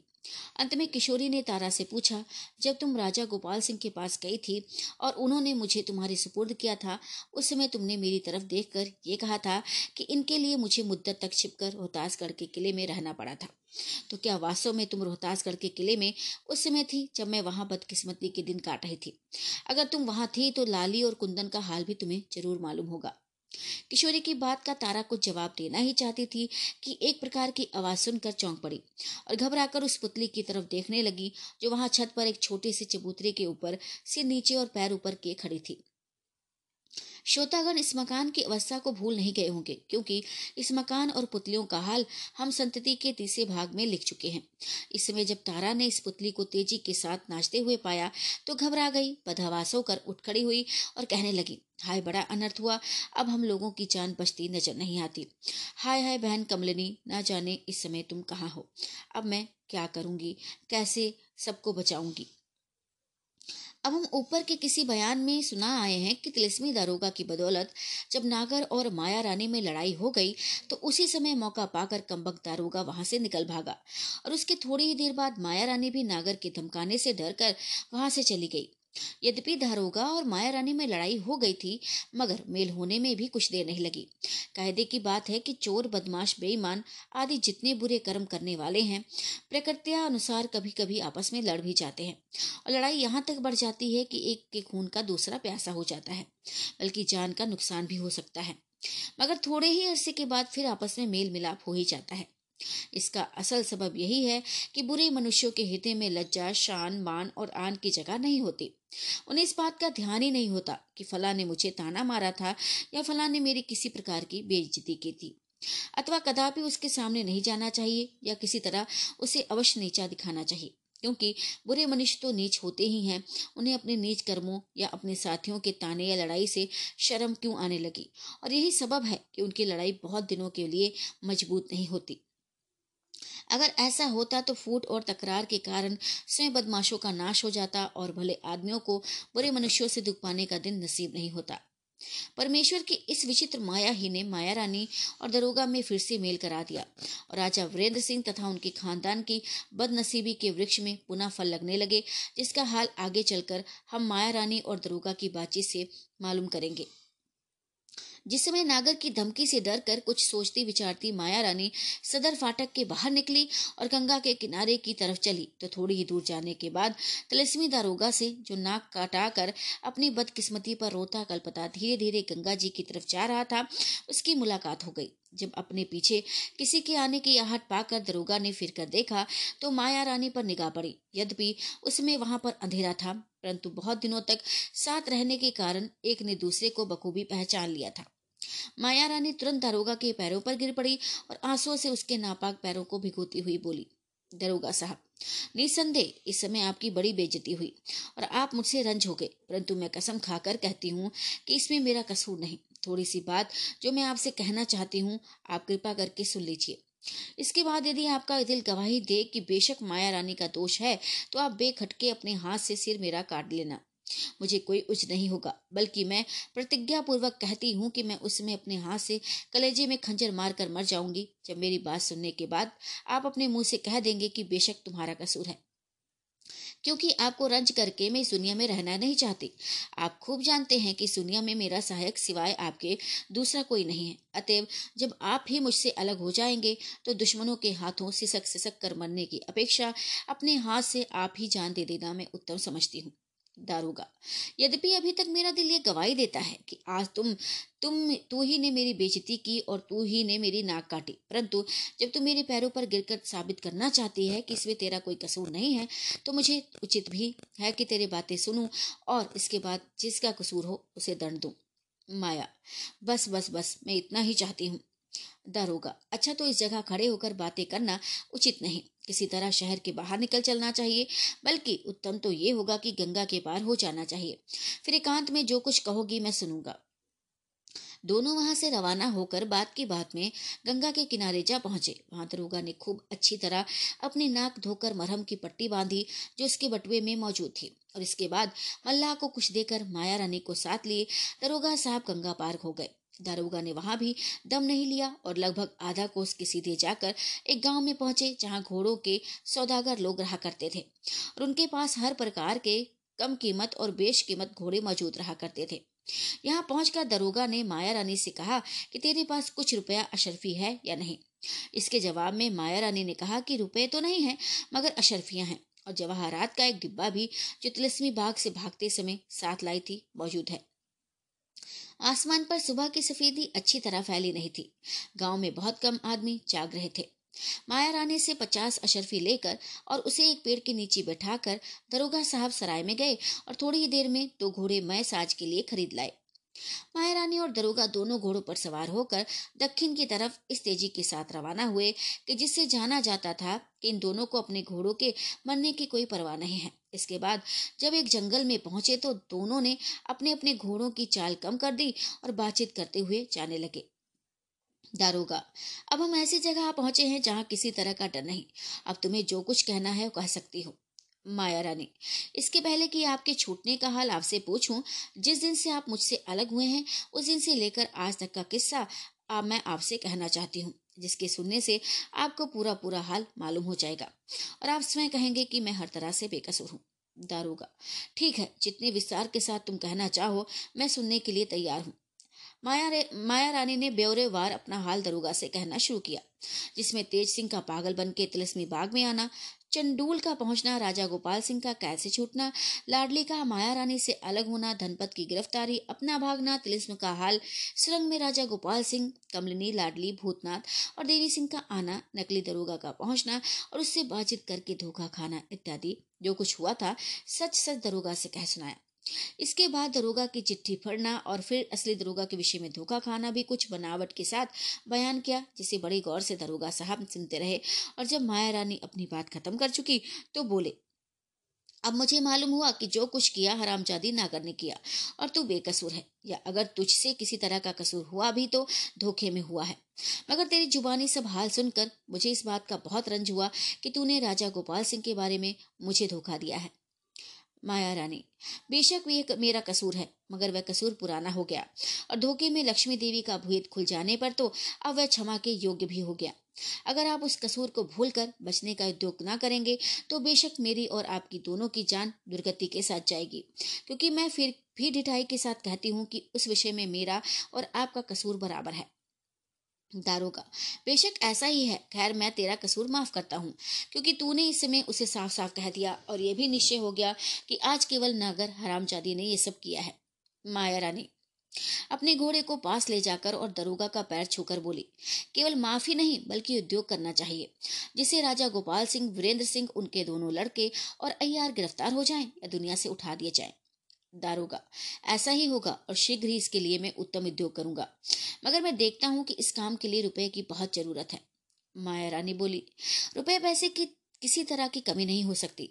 मेरे पास लाखों रुपए के जवाहरात हैं, बल्कि देवगढ़ी का खजाना ऐसा गुप्त है कि सिवाय मेरे कोई दूसरा पा नहीं सकता, क्योंकि गोपाल सिंह को उसकी कुछ भी खबर नहीं है। दारोगा देवगढ़ी का खजाना कैसा मैं भी उस विषय में नहीं जानता। माया रानी वह आप क्यों नहीं जानते? वह मकान आप ही ने तो धनपत को दिया था। दारोगा, ओ देवगढ़ी, क्यों कहती हो? शिवगढ़ी कहो। माया रानी हाँ हाँ शिवगढ़ी। शिवगढ़ी मैं भूल गई थी। नाम में गलती हो गई। उसमें बड़ी दौलत है। जो कुछ मैंने धनपत को दिया, सब उसी में मौजूद है। धनपत बेचारा कैद ही हो गया, फिर निकालता कौन? दारोगा, बेशक वहाँ दौलत होगी।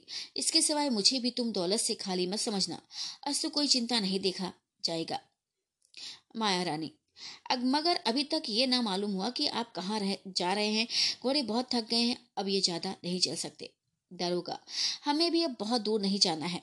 वह देखो जो पहाड़ी है, उसी पर मेरा गुरु भाई इंद्रदेव रहता है। इस समय हम लोग उसी के मेहमान होंगे। माया रानी, ओहो, अब याद आया। इन्हीं का ज़िक्र आप अक्सर किया करते थे और कहते थे कि बड़े चालाक और प्रतापी हैं। आपने एक दफे ये भी कहा था कि इंद्रदेव भी किसी तिलिस्म के दरोगा हैं। दारोगा बेशक ऐसा ही है और मैं उसका बहुत भरोसा रखता हूँ। उसकी बदौलत मैंने अपने को राजा से भी बढ़कर अमीर समझा है। और वीरेंद्र सिंह की कैद से छूटकर आज़ादी के साथ घूमने का दिन भी मुझे उसी के उद्योग से मिला है, जिसका हाल मैं तुमसे फिर कहूँगा। मैं बड़ा ही धूर्त और बुद्धिमान और उसके साथ ही अयाश भी है। माया रानी, उम्र में आपसे बड़े हैं या छोटे? दारोगा। ओह, मुझसे बहुत छोटा है, बल्कि ये कहना चाहिए कि अभी नौजवान है, बदन में ताकत भी खूब है, रहने का स्थान भी बहुत ही उत्तम और रमणीक है। मेरी तरह फकीरी भेष में नहीं रहता, बल्कि अमीराना ठाट के साथ रहता है। दरोगा की बात सुनकर माया रानी के दिल में एक प्रकार की उम्मीद और खुशी पैदा हुई। आँखों में विचित्र चमक और गालों में सुर्खी दिखाई देने लगी, जो छड़ के लिए थी। इसके बाद फिर माया रानी ने कहा यह आपकी कृपा है कि ऐसी बुरी अवस्था तक पहुँचने पर भी मैं किसी तरह निराश नहीं हो सकती।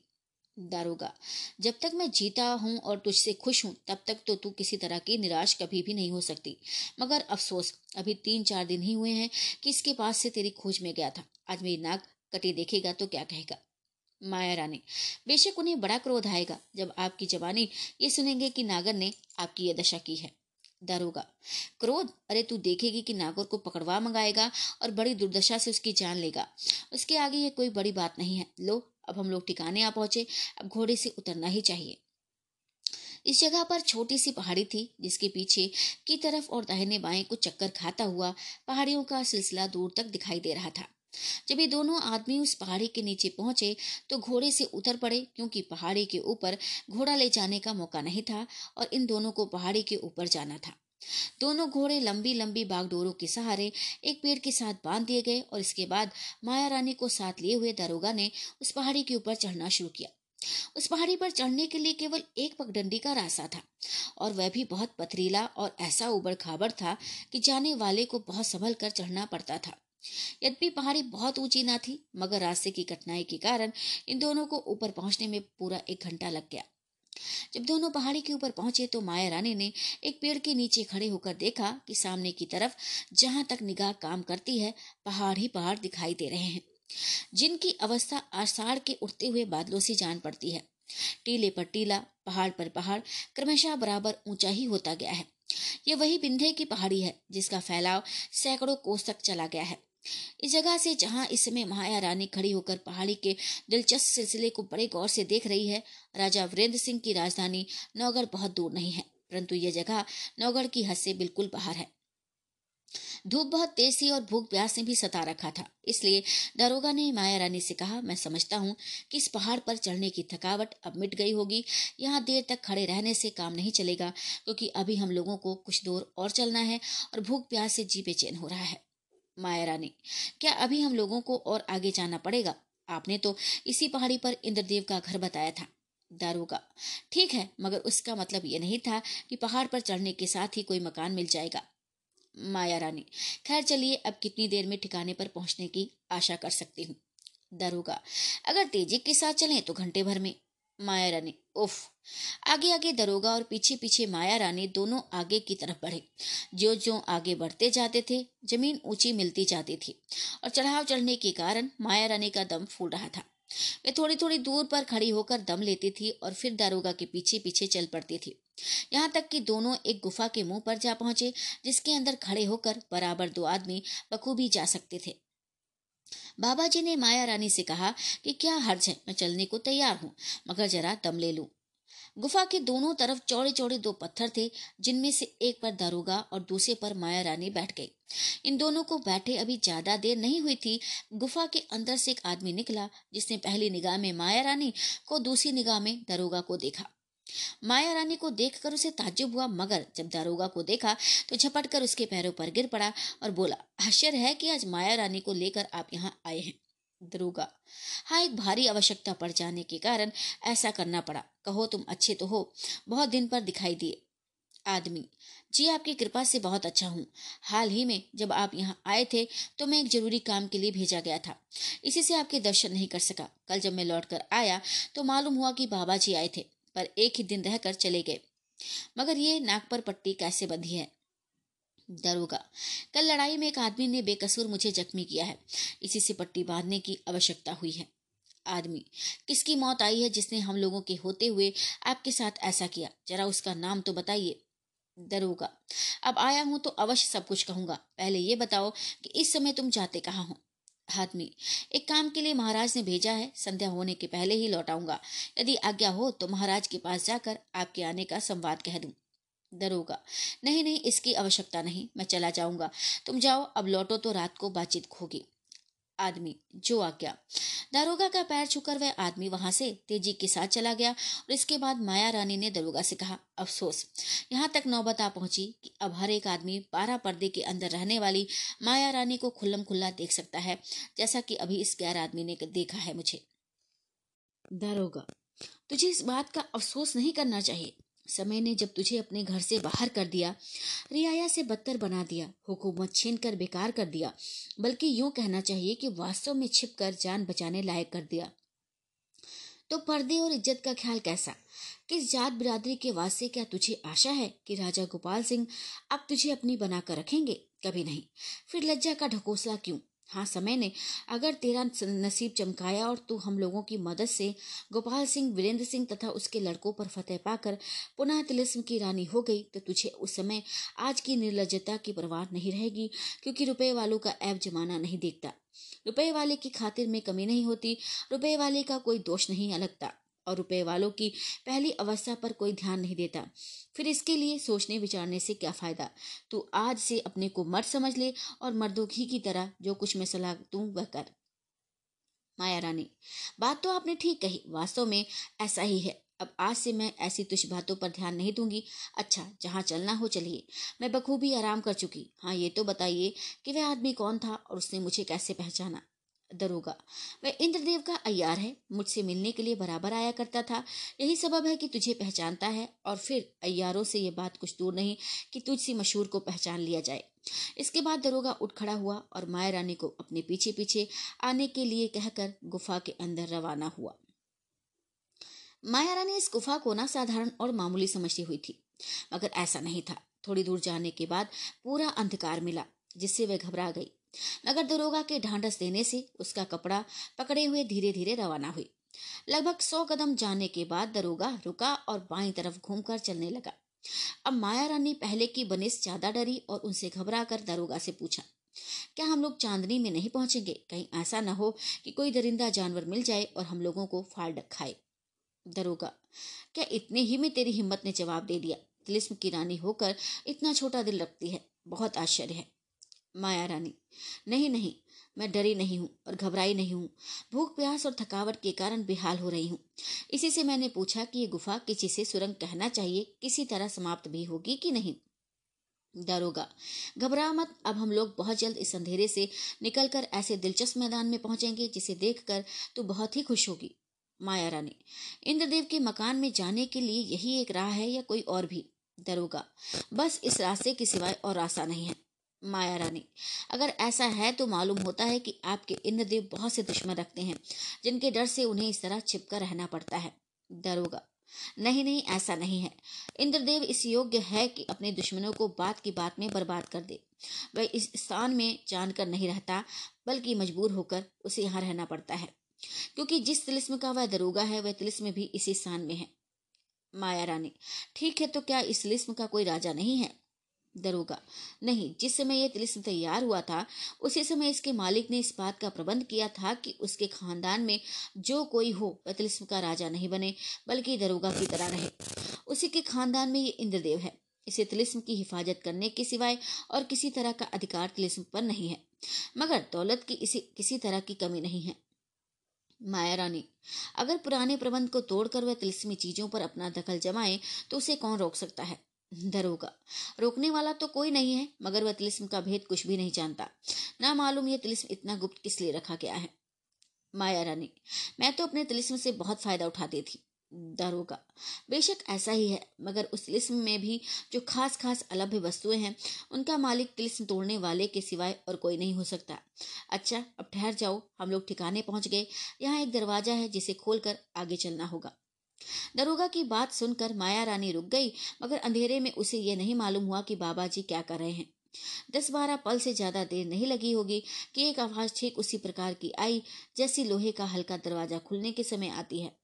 बाबा जी ने माया रानी का हाथ पकड़ के उसे दो तीन कदम आगे कर दिया तथा स्वयं पीछे रह गए और फिर उस दरवाजे के बंद होने की आज्ञा आई।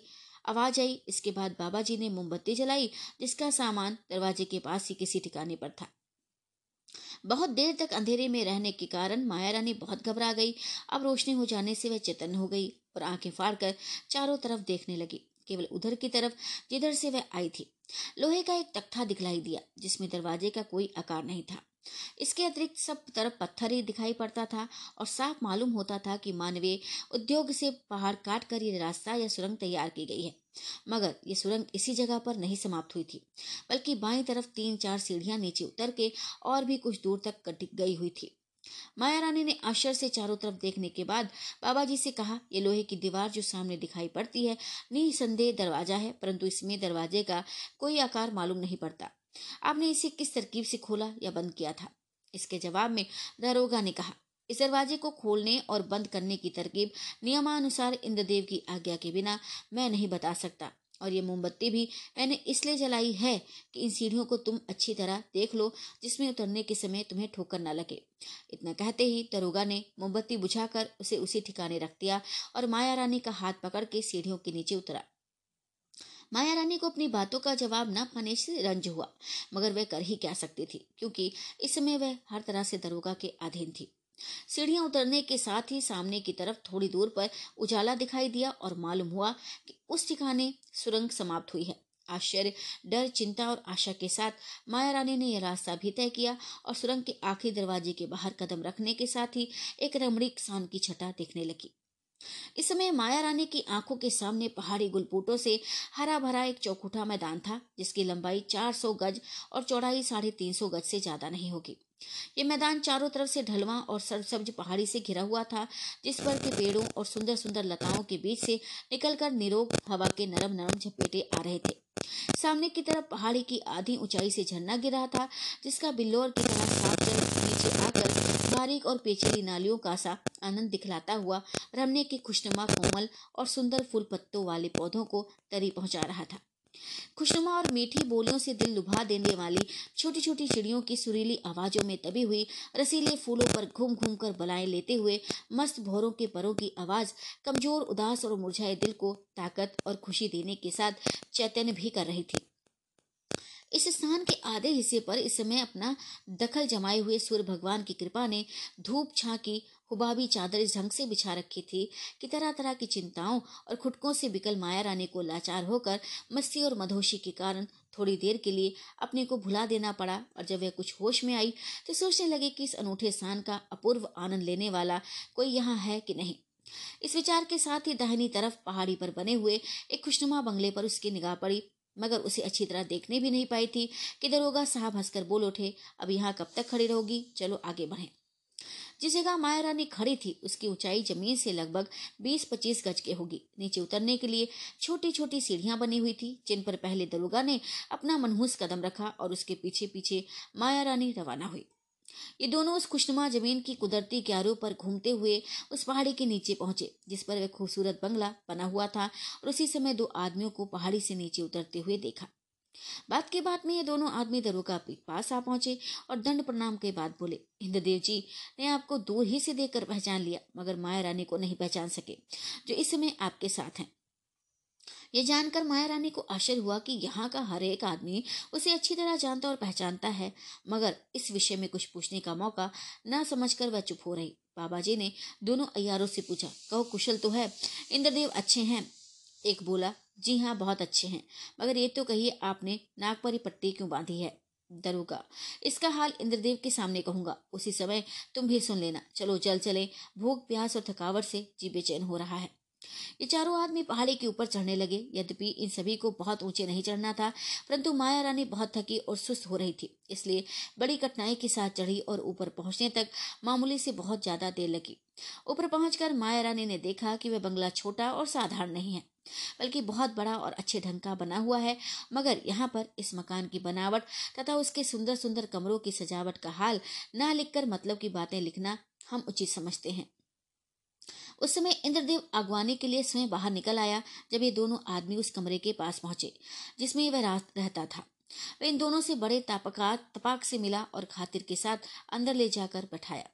इंद्रदेव आपके और माया रानी के कष्ट करने का सबब पूछने के पहले मैं जानना चाहता हूँ कि आपने नाक पर पट्टी क्यों बाँध रखी है?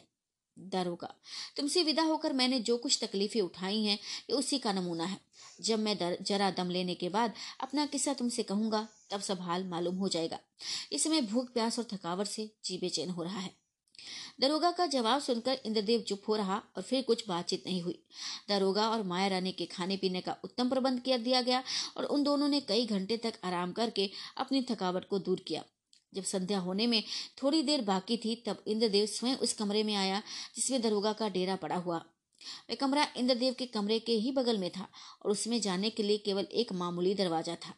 उस समय माया रानी दरोगा के पास बैठी, अपना दुखड़ा रो रही थी। इंद्रदेव के आते ही चुप हो गई और बाबा जी ने खातिर के साथ इंद्रदेव को अपनी बगल में बैठाया। इंद्रदेव बोले, मैं समझता हूँ कि इस समय आप अपना हाल बखूबी कह सकेंगे, जिसके सुनने के लिए मेरा जी बेचैन हो रहा है। दरोगा वे कहने के लिए इस समय मैं स्वयं ही तुम्हारे पास आने वाला था। अच्छा हुआ कि तुम आ गए। दरोगा ने अपना और माया रानी का हाल जो कुछ ऊपर हम सुना आए हैं, इंद्रदेव से पूरा पूरा बयां किया। इंद्रदेव चुपचाप सुनता रहा, पर अंत में जब नागर द्वारा बाबा जी की नाक काटने का हाल सुना तो उसे एक क्रोध चढ़ाया। उसका चेहरा लाल हो गया, होठ हिलने लगे, और वह बिना कुछ कहे बाबा जी के पास से उठकर चला गया। यह हाल देखकर माया रानी को ताज्जुब मालूम हुआ, और उसने दरोगा से पूछा, क्या आप कह सकते हैं कि इंद्रदेव आपकी बातों का कोई जवाब दिए बिना ही क्यों चले गए? दरोगा मालूम होता है कि मेरा हाल सुनकर उसे हद से ज़्यादा क्रोध चढ़ाया है और वह कोई कार्रवाई करने के लिए चला गया है। माया रानी, इंद्रदेव नागर को जानता है। दरोगा बहुत अच्छी तरह, बल्कि नागर का जितना भेद इंद्रदेव को मालूम है, उतना तुमको भी मालूम नहीं होगा। माया रानी, वो कैसे? दारोगा जिस जमाने में नागर रंडियों की तरह बाज़ार में बैठती थी और मोती जान के नाम से मशहूर थी, उस जमाने में इंद्रदेव भी कभी कभी उसके पास भेष बदलकर गाना सुनने की नियत से जाया करते थे। और उसकी हर एक बात से इसी खबर थी। मगर इंद्रदेव का ठीक ठीक हाल बहुत दिनों तक सोहबत करने पर भी नागर को मालूम नहीं हुआ था।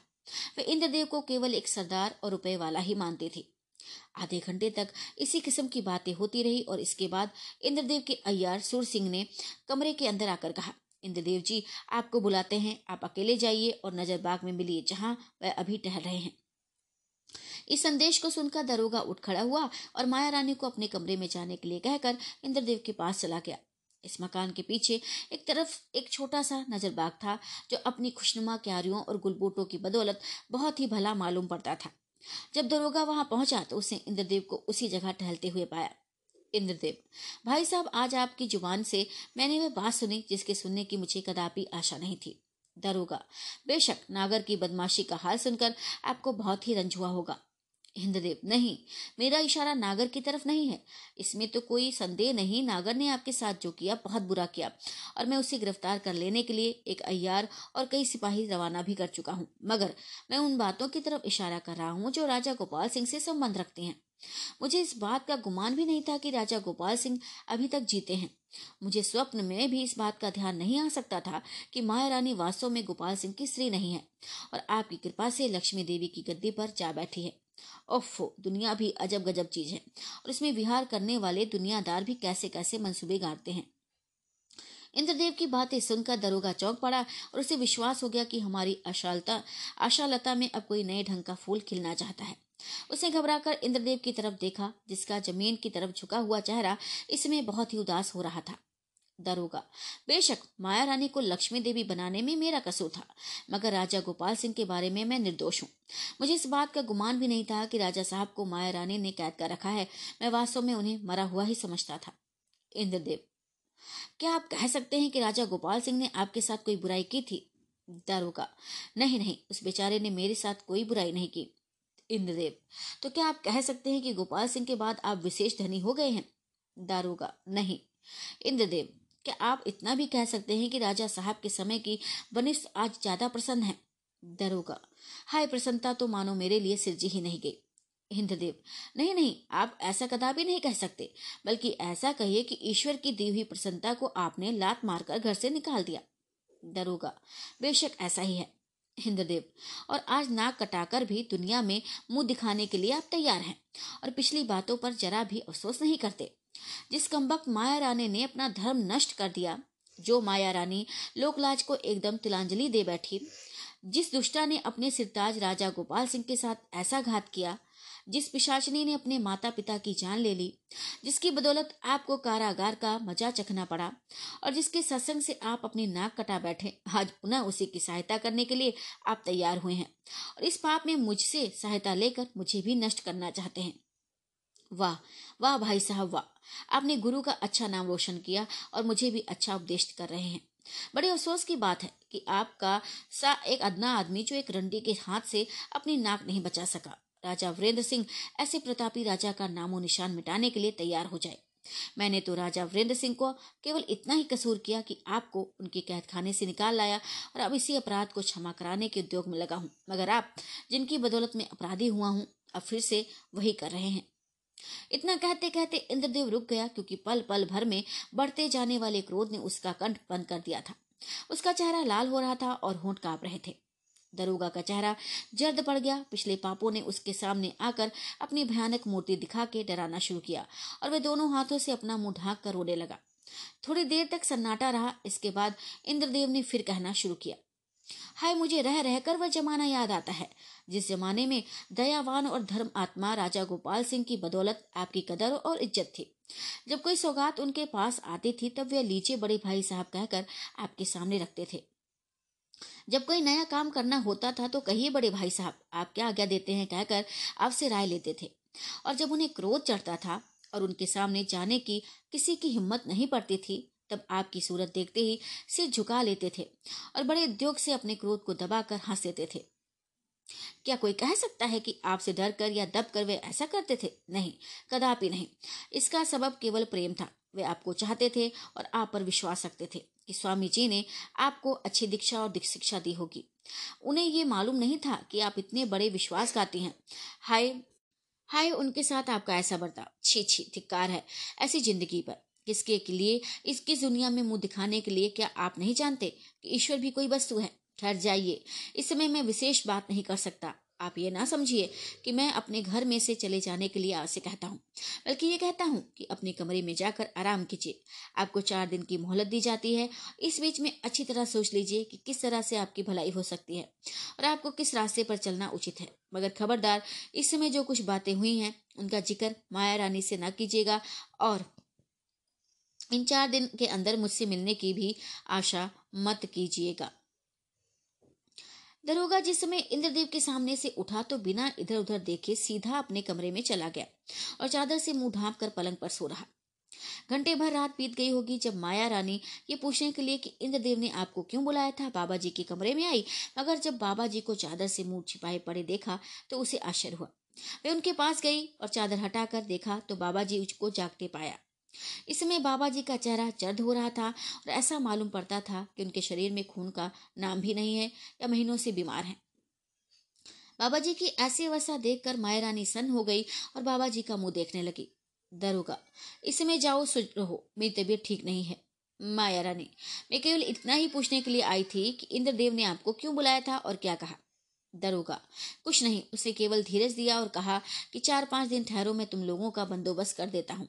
तब तक नागर भी गिरफ़्तार होकर आ जाती है। लोग उसे पकड़ने के लिए गए हैं, माया रानी।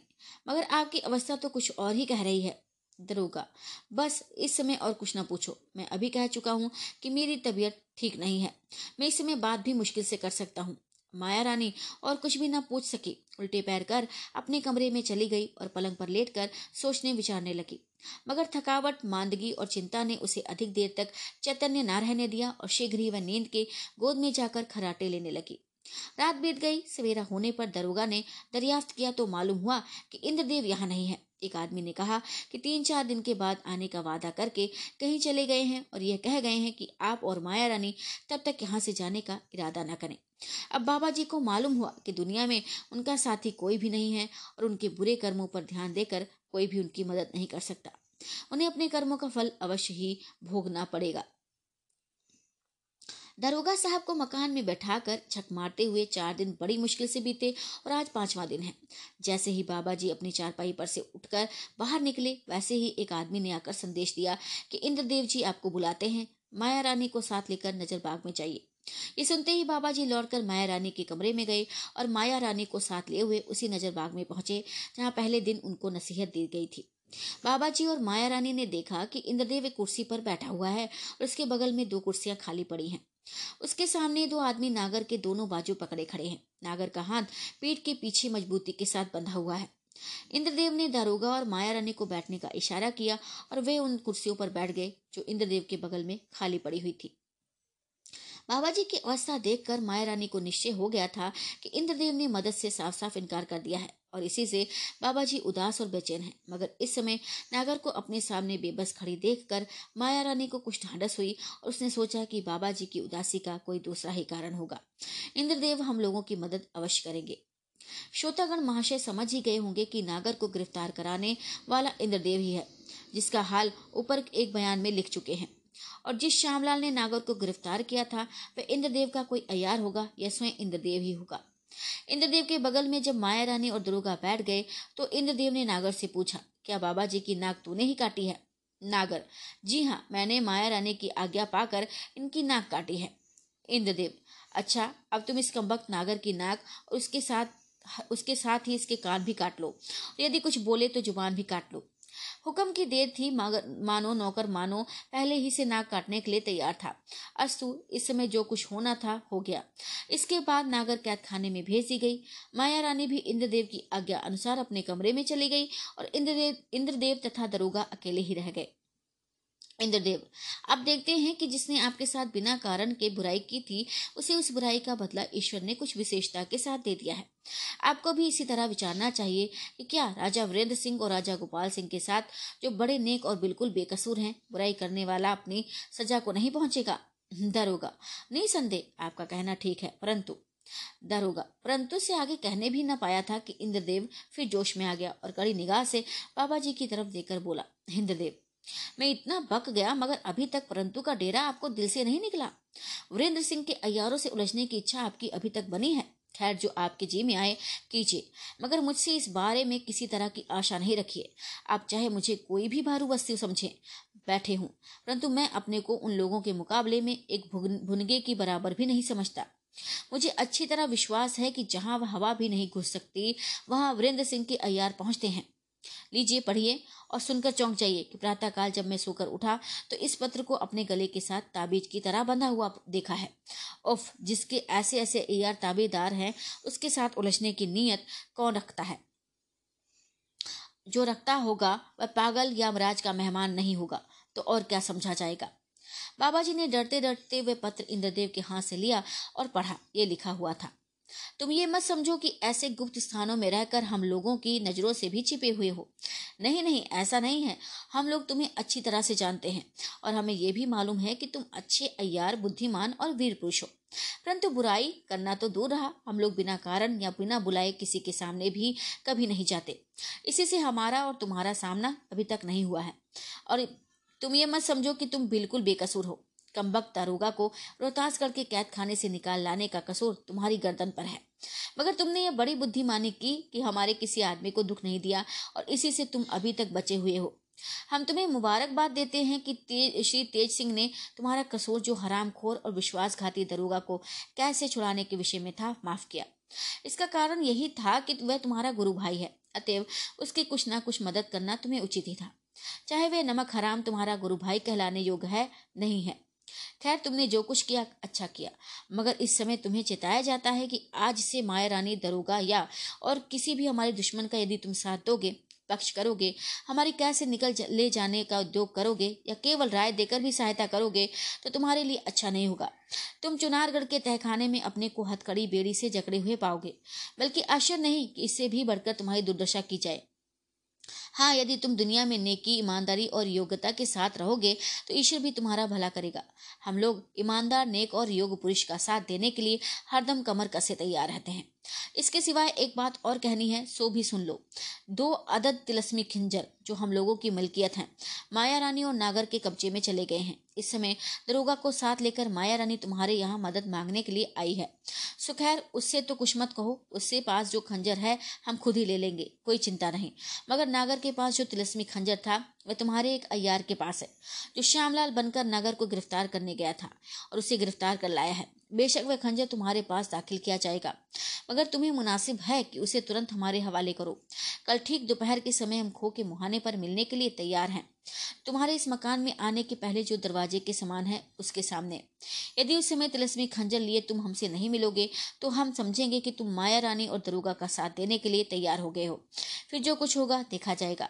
मिति तेरा प्रथम ऋतु। तुमको होशियार करने वाला सनमत, चार सौ बारह, कुलवन, एक बालक, भैरव सिंह अय्यार। पत्र पढ़कर दरोगा ने फिर इंद्रदेव के हाथ में दे दिया।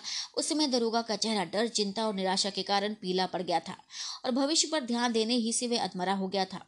भैरव सिंह के पत्र में तिलस्मी खंजर का ज़िक्र था, इसलिए दरोगा ने इंद्रदेव की उंगलियों पर निगाह दौड़ाकर उसी समय देख लिया था कि तिलस्मी खंजर के जोड़ की अंगूठी उसकी उंगली में मौजूद है। अतएव उसे निश्चय हो गया कि भैरव सिंह से कोई बात छिपी नहीं है। इंद्रदेव सहायता करते दिखाई नहीं देते और अपना भविष्य बुरा नज़र आता है। दरोगा इसी विचार में सिर झुकाए हुए कुछ देर तक खड़ा रहा और इंद्रदेव उसके चेहरे के उतार चढ़ाव को गौर से देखता रहा। आखिर इंद्रदेव ने कहा, मैं समझता हूँ कि चिट्ठी के प्रत्येक शब्द पर आपने गौर किया होगा और मतलब पूरा पूरा समझ गए होंगे। दरोगा बोले, जी हाँ इंद्रदेव खैर तो अब मुझे इतना ही कहना है कि यदि इस समय आपके बदले में कोई दूसरा आदमी मेरे सामने होता तो उसे तुरंत ही निकलवा देता, परंतु आप मेरे गुरु भाई हैं। इसलिए तीन दिन की मोहलत देता हूँ। इस बीच में आप यहाँ रहकर अपने भले बुरे को अच्छी तरह सोचने और फिर जो कुछ करने का इरादा हो, मुझसे कहें। साथ ही इसके इस बात पर भी ध्यान रहे कि यदि आपकी नीयत अच्छी रही तो आपका कसूर क्षमा कराने के लिए मैं उद्योग करूँगा। नहीं तो राजा वीरेंद्र सिंह के विषय में मुझसे मदद पाने की आशा आप कदापि न रखें। दरोगा क्या आप भैरव सिंह से मिलकर तिलस्मी खंजर उसके हवाले करेंगे? इंद्रदेव, क्या आपको इसमें शक है? अफसोस। दरोगा ने फिर कुछ ना पूछा और चुपचाप वहाँ से उठकर अपने कमरे में चला गया। माया रानी ये जानने के लिए कि इंद्रदेव में और दरोगा में क्या बातें हुई, पहले ही से दरोगा के कमरे में बैठी हुई थी। जब दरोगा लंबी सांस लेकर बैठ गया तो उसने पूछा, कहिए क्या हुआ? कम्बक नागर से खूब बदला लिया गया। दरोगा, ठीक है, मगर इससे ये नहीं समझना चाहिए कि इंद्रदेव हमारी मदद करेगा। माया रानी। तो क्या उसने इशारे में कुछ इनकार कर दिया? दरोगा। इशारे में नहीं, बल्कि साफ़ साफ़ जवाब दे दिया, माया रानी। तब तो वह बड़ा ही डरपोक निकला। अच्छा कहिए तो क्या क्या बातें हुई? इंद्रदेव और दरोगा में जो कुछ बातें हुई थी, इस समय उसने माया रानी से साफ़ साफ़ कह दी और भैरव सिंह की चिट्ठी का हाल भी सुना दिया। माया रानी ऊँची सांस लेकर और ये सोचकर कि इंद्रदेव की बातों में पढ़कर दरोगा कहीं फिर मेरा साथ ना छोड़ दे, बोली, अफसोस इंद्रदेव कुछ भी ना निकला। वह निरा डरपोक और कम हिम्मत वाला है। घर बैठे बैठे खाना पीना और सो रहना जानता है। उद्योग की कदर कुछ भी नहीं जानता। ऐसा मनुष्य दुनिया में क्या खाक नाम और इज़्ज़त पैदा कर सकता है? मगर हम लोग ऐसे सुस्त और भोंडी किस्मत पर भरोसा करके चुप बैठे रहने वाले नहीं हैं। हम लोग उनमें से हैं जो गरीब और लाचार होकर भी और चक्रवर्ती होने के लिए कृतकार न होने पर भी उद्योग किए ही जाते हैं। अंत में सफल हो और मनोरथ होकर ही पीछा छोड़ते हैं। जरा गौर तो कीजिए और सोचिए तो सही कि मैं कौन थी और उद्योग ने मुझे कहाँ पहुँचा दिया। तो क्या ऐसे समय में जब किसी कारण से दुश्मन हम पर बलवान हो गया है, उद्योग को तिलांजलि दे बैठना उचित होगा? कदापि नहीं। क्या हुआ यदि इंद्रदेव डरपोक और कम हिम्मत वाला निकला? मैं तो हिम्मत हारने वाली नहीं हूँ। और ना आप ऐसे हैं। देखिए तो सही, मैं क्या हिम्मत करती हूँ? और दुश्मनों को कैसा नाच चाहती हूँ? आप मेरी और अपनी हिम्मत पर भरोसा करें और इंद्रदेव की आशा छोड़ मौका देखकर चुप यहाँ से निकल चले। अफसोस, दुनिया में अच्छी नसीहत का असर बहुत कम होता है और बुरी सोहबत की बुरी शिक्षा शीघ्र अपना असर करके मनुष्य को बुराई के सिकंजे में फंसाकर उसका सत्यानाश कर डालती है। मगर ये बात उन लोगों के लिए नहीं है जिनके दिमाग में सोचने, समझने और गौर करने की ताकत है। संतति के इस बयान में दोनों रंग के पात्र मौजूद हैं अतः श्रोताओं को आश्चर्य न करना चाहिए। दूसरे दिन इंद्रदेव ने अपने दोनों मेहमानों दरोगा और माया रानी को अपने घर में नहीं पाया और पता लगाने से मालूम हुआ कि वे दोनों रात ही को किसी समय मौका पाकर वहाँ से निकल भागे हैं। दोपहर के कड़ाके की धूप से व्याकुल होकर कुछ आराम पाने की इच्छा से दो आदमी एक नहर के किनारे, जिसके दोनों तरफ़ घने और गुंजान जंगली पेड़ों ने छाया कर रखी है, बैठकर आपस में धीरे धीरे कुछ बातें कर रहे हैं। इनमें से तो एक बुढ़ा नकटा दारोगा है और दूसरी किस्मत से मुकाबला करने वाली कम्बक माया रानी जो इस अवस्था को पहुंचकर भी हिम्मत हारने की इच्छा नहीं करती। ये दोनों इंद्रदेव के मकान से चुपचाप भाग निकले हैं और बड़े बड़े मंसूबे गाट रहे हैं। इनके साथ ही वे इंद्रदेव को भी बिगाड़ने की तरकीब सोच रहे हैं। ये भी कोई आश्चर्य की बात नहीं है। बुरे मनुष्य जब किसी भले आदमी से मदद मांगने जाते हैं और बेचारा बुरे कामों का नतीजा सोचकर बुराई में उनका साथ देने से इनकार करता है तो वे दुष्ट उसके भी दुश्मन हो जाते हैं। माया रानी, क्या हर्ज है? जरा मुझे बंदोबस्त कर लेने दीजिए, फिर मैं इंद्रदेव से समझे बिना नहीं रहूँगी। दरोगा, बेशक मुझे भी इंद्रदेव पर बड़ा ही क्रोध है।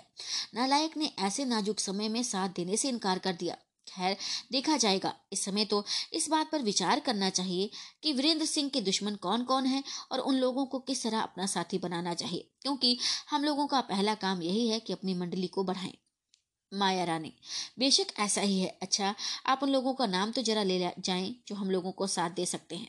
और ये भी कह जाएँ कि इस समय वे लोग कहाँ हैं। दारोगा, महाराज शिवदत्त, भीमसेन और उनके एक साथी, माधवी, दिग्विजय सिंह का लड़का, कल्याण सिंह तीन, तेज शेर अली खान जिसकी लड़की को वीरेंद्र सिंह ने कैद कर रखा है। चार, उसके पक्षपाती लोग, जिनका कुछ हिसाब नहीं है। माया रानी, बेशक इन लोगों का साथ हो जाने से हम लोग वीरेंद्र सिंह और उनके पक्षपातियों को तहस नहस कर सकते हैं और ये लोग खुशी से हमारा साथ भी देंगे। मगर अफसोस ये है कि शेर अली खां को छोड़कर बाकी के सभी लोग कैद में हैं। हाँ ये तो कहिए कि महाराज शिवदत्त को किसने गिरफ़्तार किया था और अब वह कहाँ है? दारोगा मुझे ठीक ठीक पता लग चुका है कि भूतनाथ ने रूहा बनकर शिवदत्त को धोखा दिया और अब शिवदत्त कमलिनी के तालाब वाले मकान में कैद है। माधवी और मनोरमा भी उसी मकान में कैद है। माया रानी, उस मकान में से उन लोगों को छुड़ाना जरा मुश्किल है। वह भी ऐसे समय में, जबकि हमारे पास कोई अयार नहीं। दरोगा हाँ मैं ये पूछना तो भूल ही गया कि तुम्हारे अयार बिहारी सिंह और हरनाम सिंह कहाँ हैं? मालूम होता है कि तुम्हारी इस अवस्था का हाल उन लोगों को मालूम नहीं है। मगर नहीं, ऐसा नहीं हो सकता। जमानिया में इतना फसाद मच जाना और तुम्हारा निकल भागना कोई साधारण बात नहीं है, जिसकी खबर तुम्हारे अयारों को ना होती। शायद इसका और कोई सबब हो। अब माया रानी सोच में पड़ गई कि दारोगा की बातों का क्या जवाब दिया जाए। उसने और सब हाल तो दारोगा से कह दिया था, मगर उन दोनों अयारों की जान लेने का हाल अभी तक नहीं कहा था। उसने सोचा कि यदि दरोगा को यह मालूम हो जाएगा कि मैंने दोनों अयारों को मार डाला तो उसे बड़ा ही रंज होगा, क्योंकि अयारों को मारना बहुत बुरा होता है, जिस पर अपने खास अयारों की जान लेना और सो भी बिना कसूर। लेकिन फिर क्या? कहा जाए। क्या उनके मारने का हाल ठीक ठीक ना कहकर कुछ बहाना कर देना उचित होगा? नहीं। बहाना करने और छिपा जाने से काम नहीं चलेगा। अंत में यह प्रकट हो ही जाएगा, क्योंकि लीला को ये बात मालूम हो चुकी है और कम्बक लीला भी इस समय मेरा साथ छोड़कर अलग हो गई है। इसलिए आशा नहीं कि वे मेरा भंडा फोड़ दे और सभी के साथ बाबा जी को भी उनको बातों का पता लग जाए, मगर नहीं। उस समय जो होगा देखा जाएगा, अभी तो छिपाना ही उचित है। माया रानी से झुकाए हुए इन बातों को सोच रही थी और दरोगा इस आश्चर्य में था कि माया रानी ने मेरी बात का जवाब क्यों नहीं दिया। ये क्या सोच रही है? आखिर दरोगा चुपचाप रह ना सका और उसने पुनः माया रानी से कहा, तुम क्या सोच रही हो? मेरी बात का जवाब क्यों नहीं देती? माया रानी, मैं यही सोच रही हूँ कि आपकी बात का क्या जवाब दूँ, जबकि मैं स्वयं नहीं जानती कि मेरे अयारों ने ऐसे समय में मेरा साथ क्यों छोड़ा और कहाँ चले गए। दारोगा असो मालूम हुआ कि उन दोनों ने स्वयं तुम्हारा साथ छोड़ दिया। माया रानी। बेशक ऐसा ही कहना चाहिए। अच्छा विशेष समय नष्ट ना करना चाहिए। अब आप जल्दी ये सोचिए कि हम कहाँ जाकर ठहरें और क्या करें। दरोगा। अब जहाँ तक मैं समझता हूँ, यही उचित जान पड़ता है कि शेर अली खां के पास चलें और उससे मदद लें। ये तो सब कोई जानते हैं कि शेर अली खां बड़ा ज़बरदस्त लड़ाका है, मगर उसके पास दौलत नहीं है। माया रानी। ठीक है, मगर जब मैं दौलत से उसका घर भर दूँगी तो वह बहुत ही खुश होगा और एक ज़बरदस्त फौज तैयार करके हमारा साथ देगा। मैं आपसे कह चुकी हूँ कि इस अवस्था में भी दौलत की मुझे कमी नहीं है। दरोगा हाँ मुझे याद है, तुमने शिवगढ़ी के बारे में कहा था। अच्छा तो अब विलंब करने की आवश्यकता ही क्या है? ये क्या? वह कौन है जो सामने की झाड़ी में से निकलकर इसी तरफ़ आ रहा है? शिवदत्त की तरह मालूम पड़ता है। बेशक शिवदत्त ही तो है। हाँ देखो, वह अकेला नहीं है। उसके पीछे, उसी झाड़ी में से और कोई भी आदमी निकल रहे हैं। माया रानी ने भी चौंक कर तरफ़ देखा और हँसी हुई उठ खड़ी हुई। चंद्रकांता संतति का दसवां भाग समाप्त हुआ। ग्यारह ग्यारहवें भाग को सुनने के लिए मेरे पेज को फॉलो करें लाइक करें शेयर करें कमेंट करें और सब्सक्राइब करें। मिलते हैं अगले अध्याय में।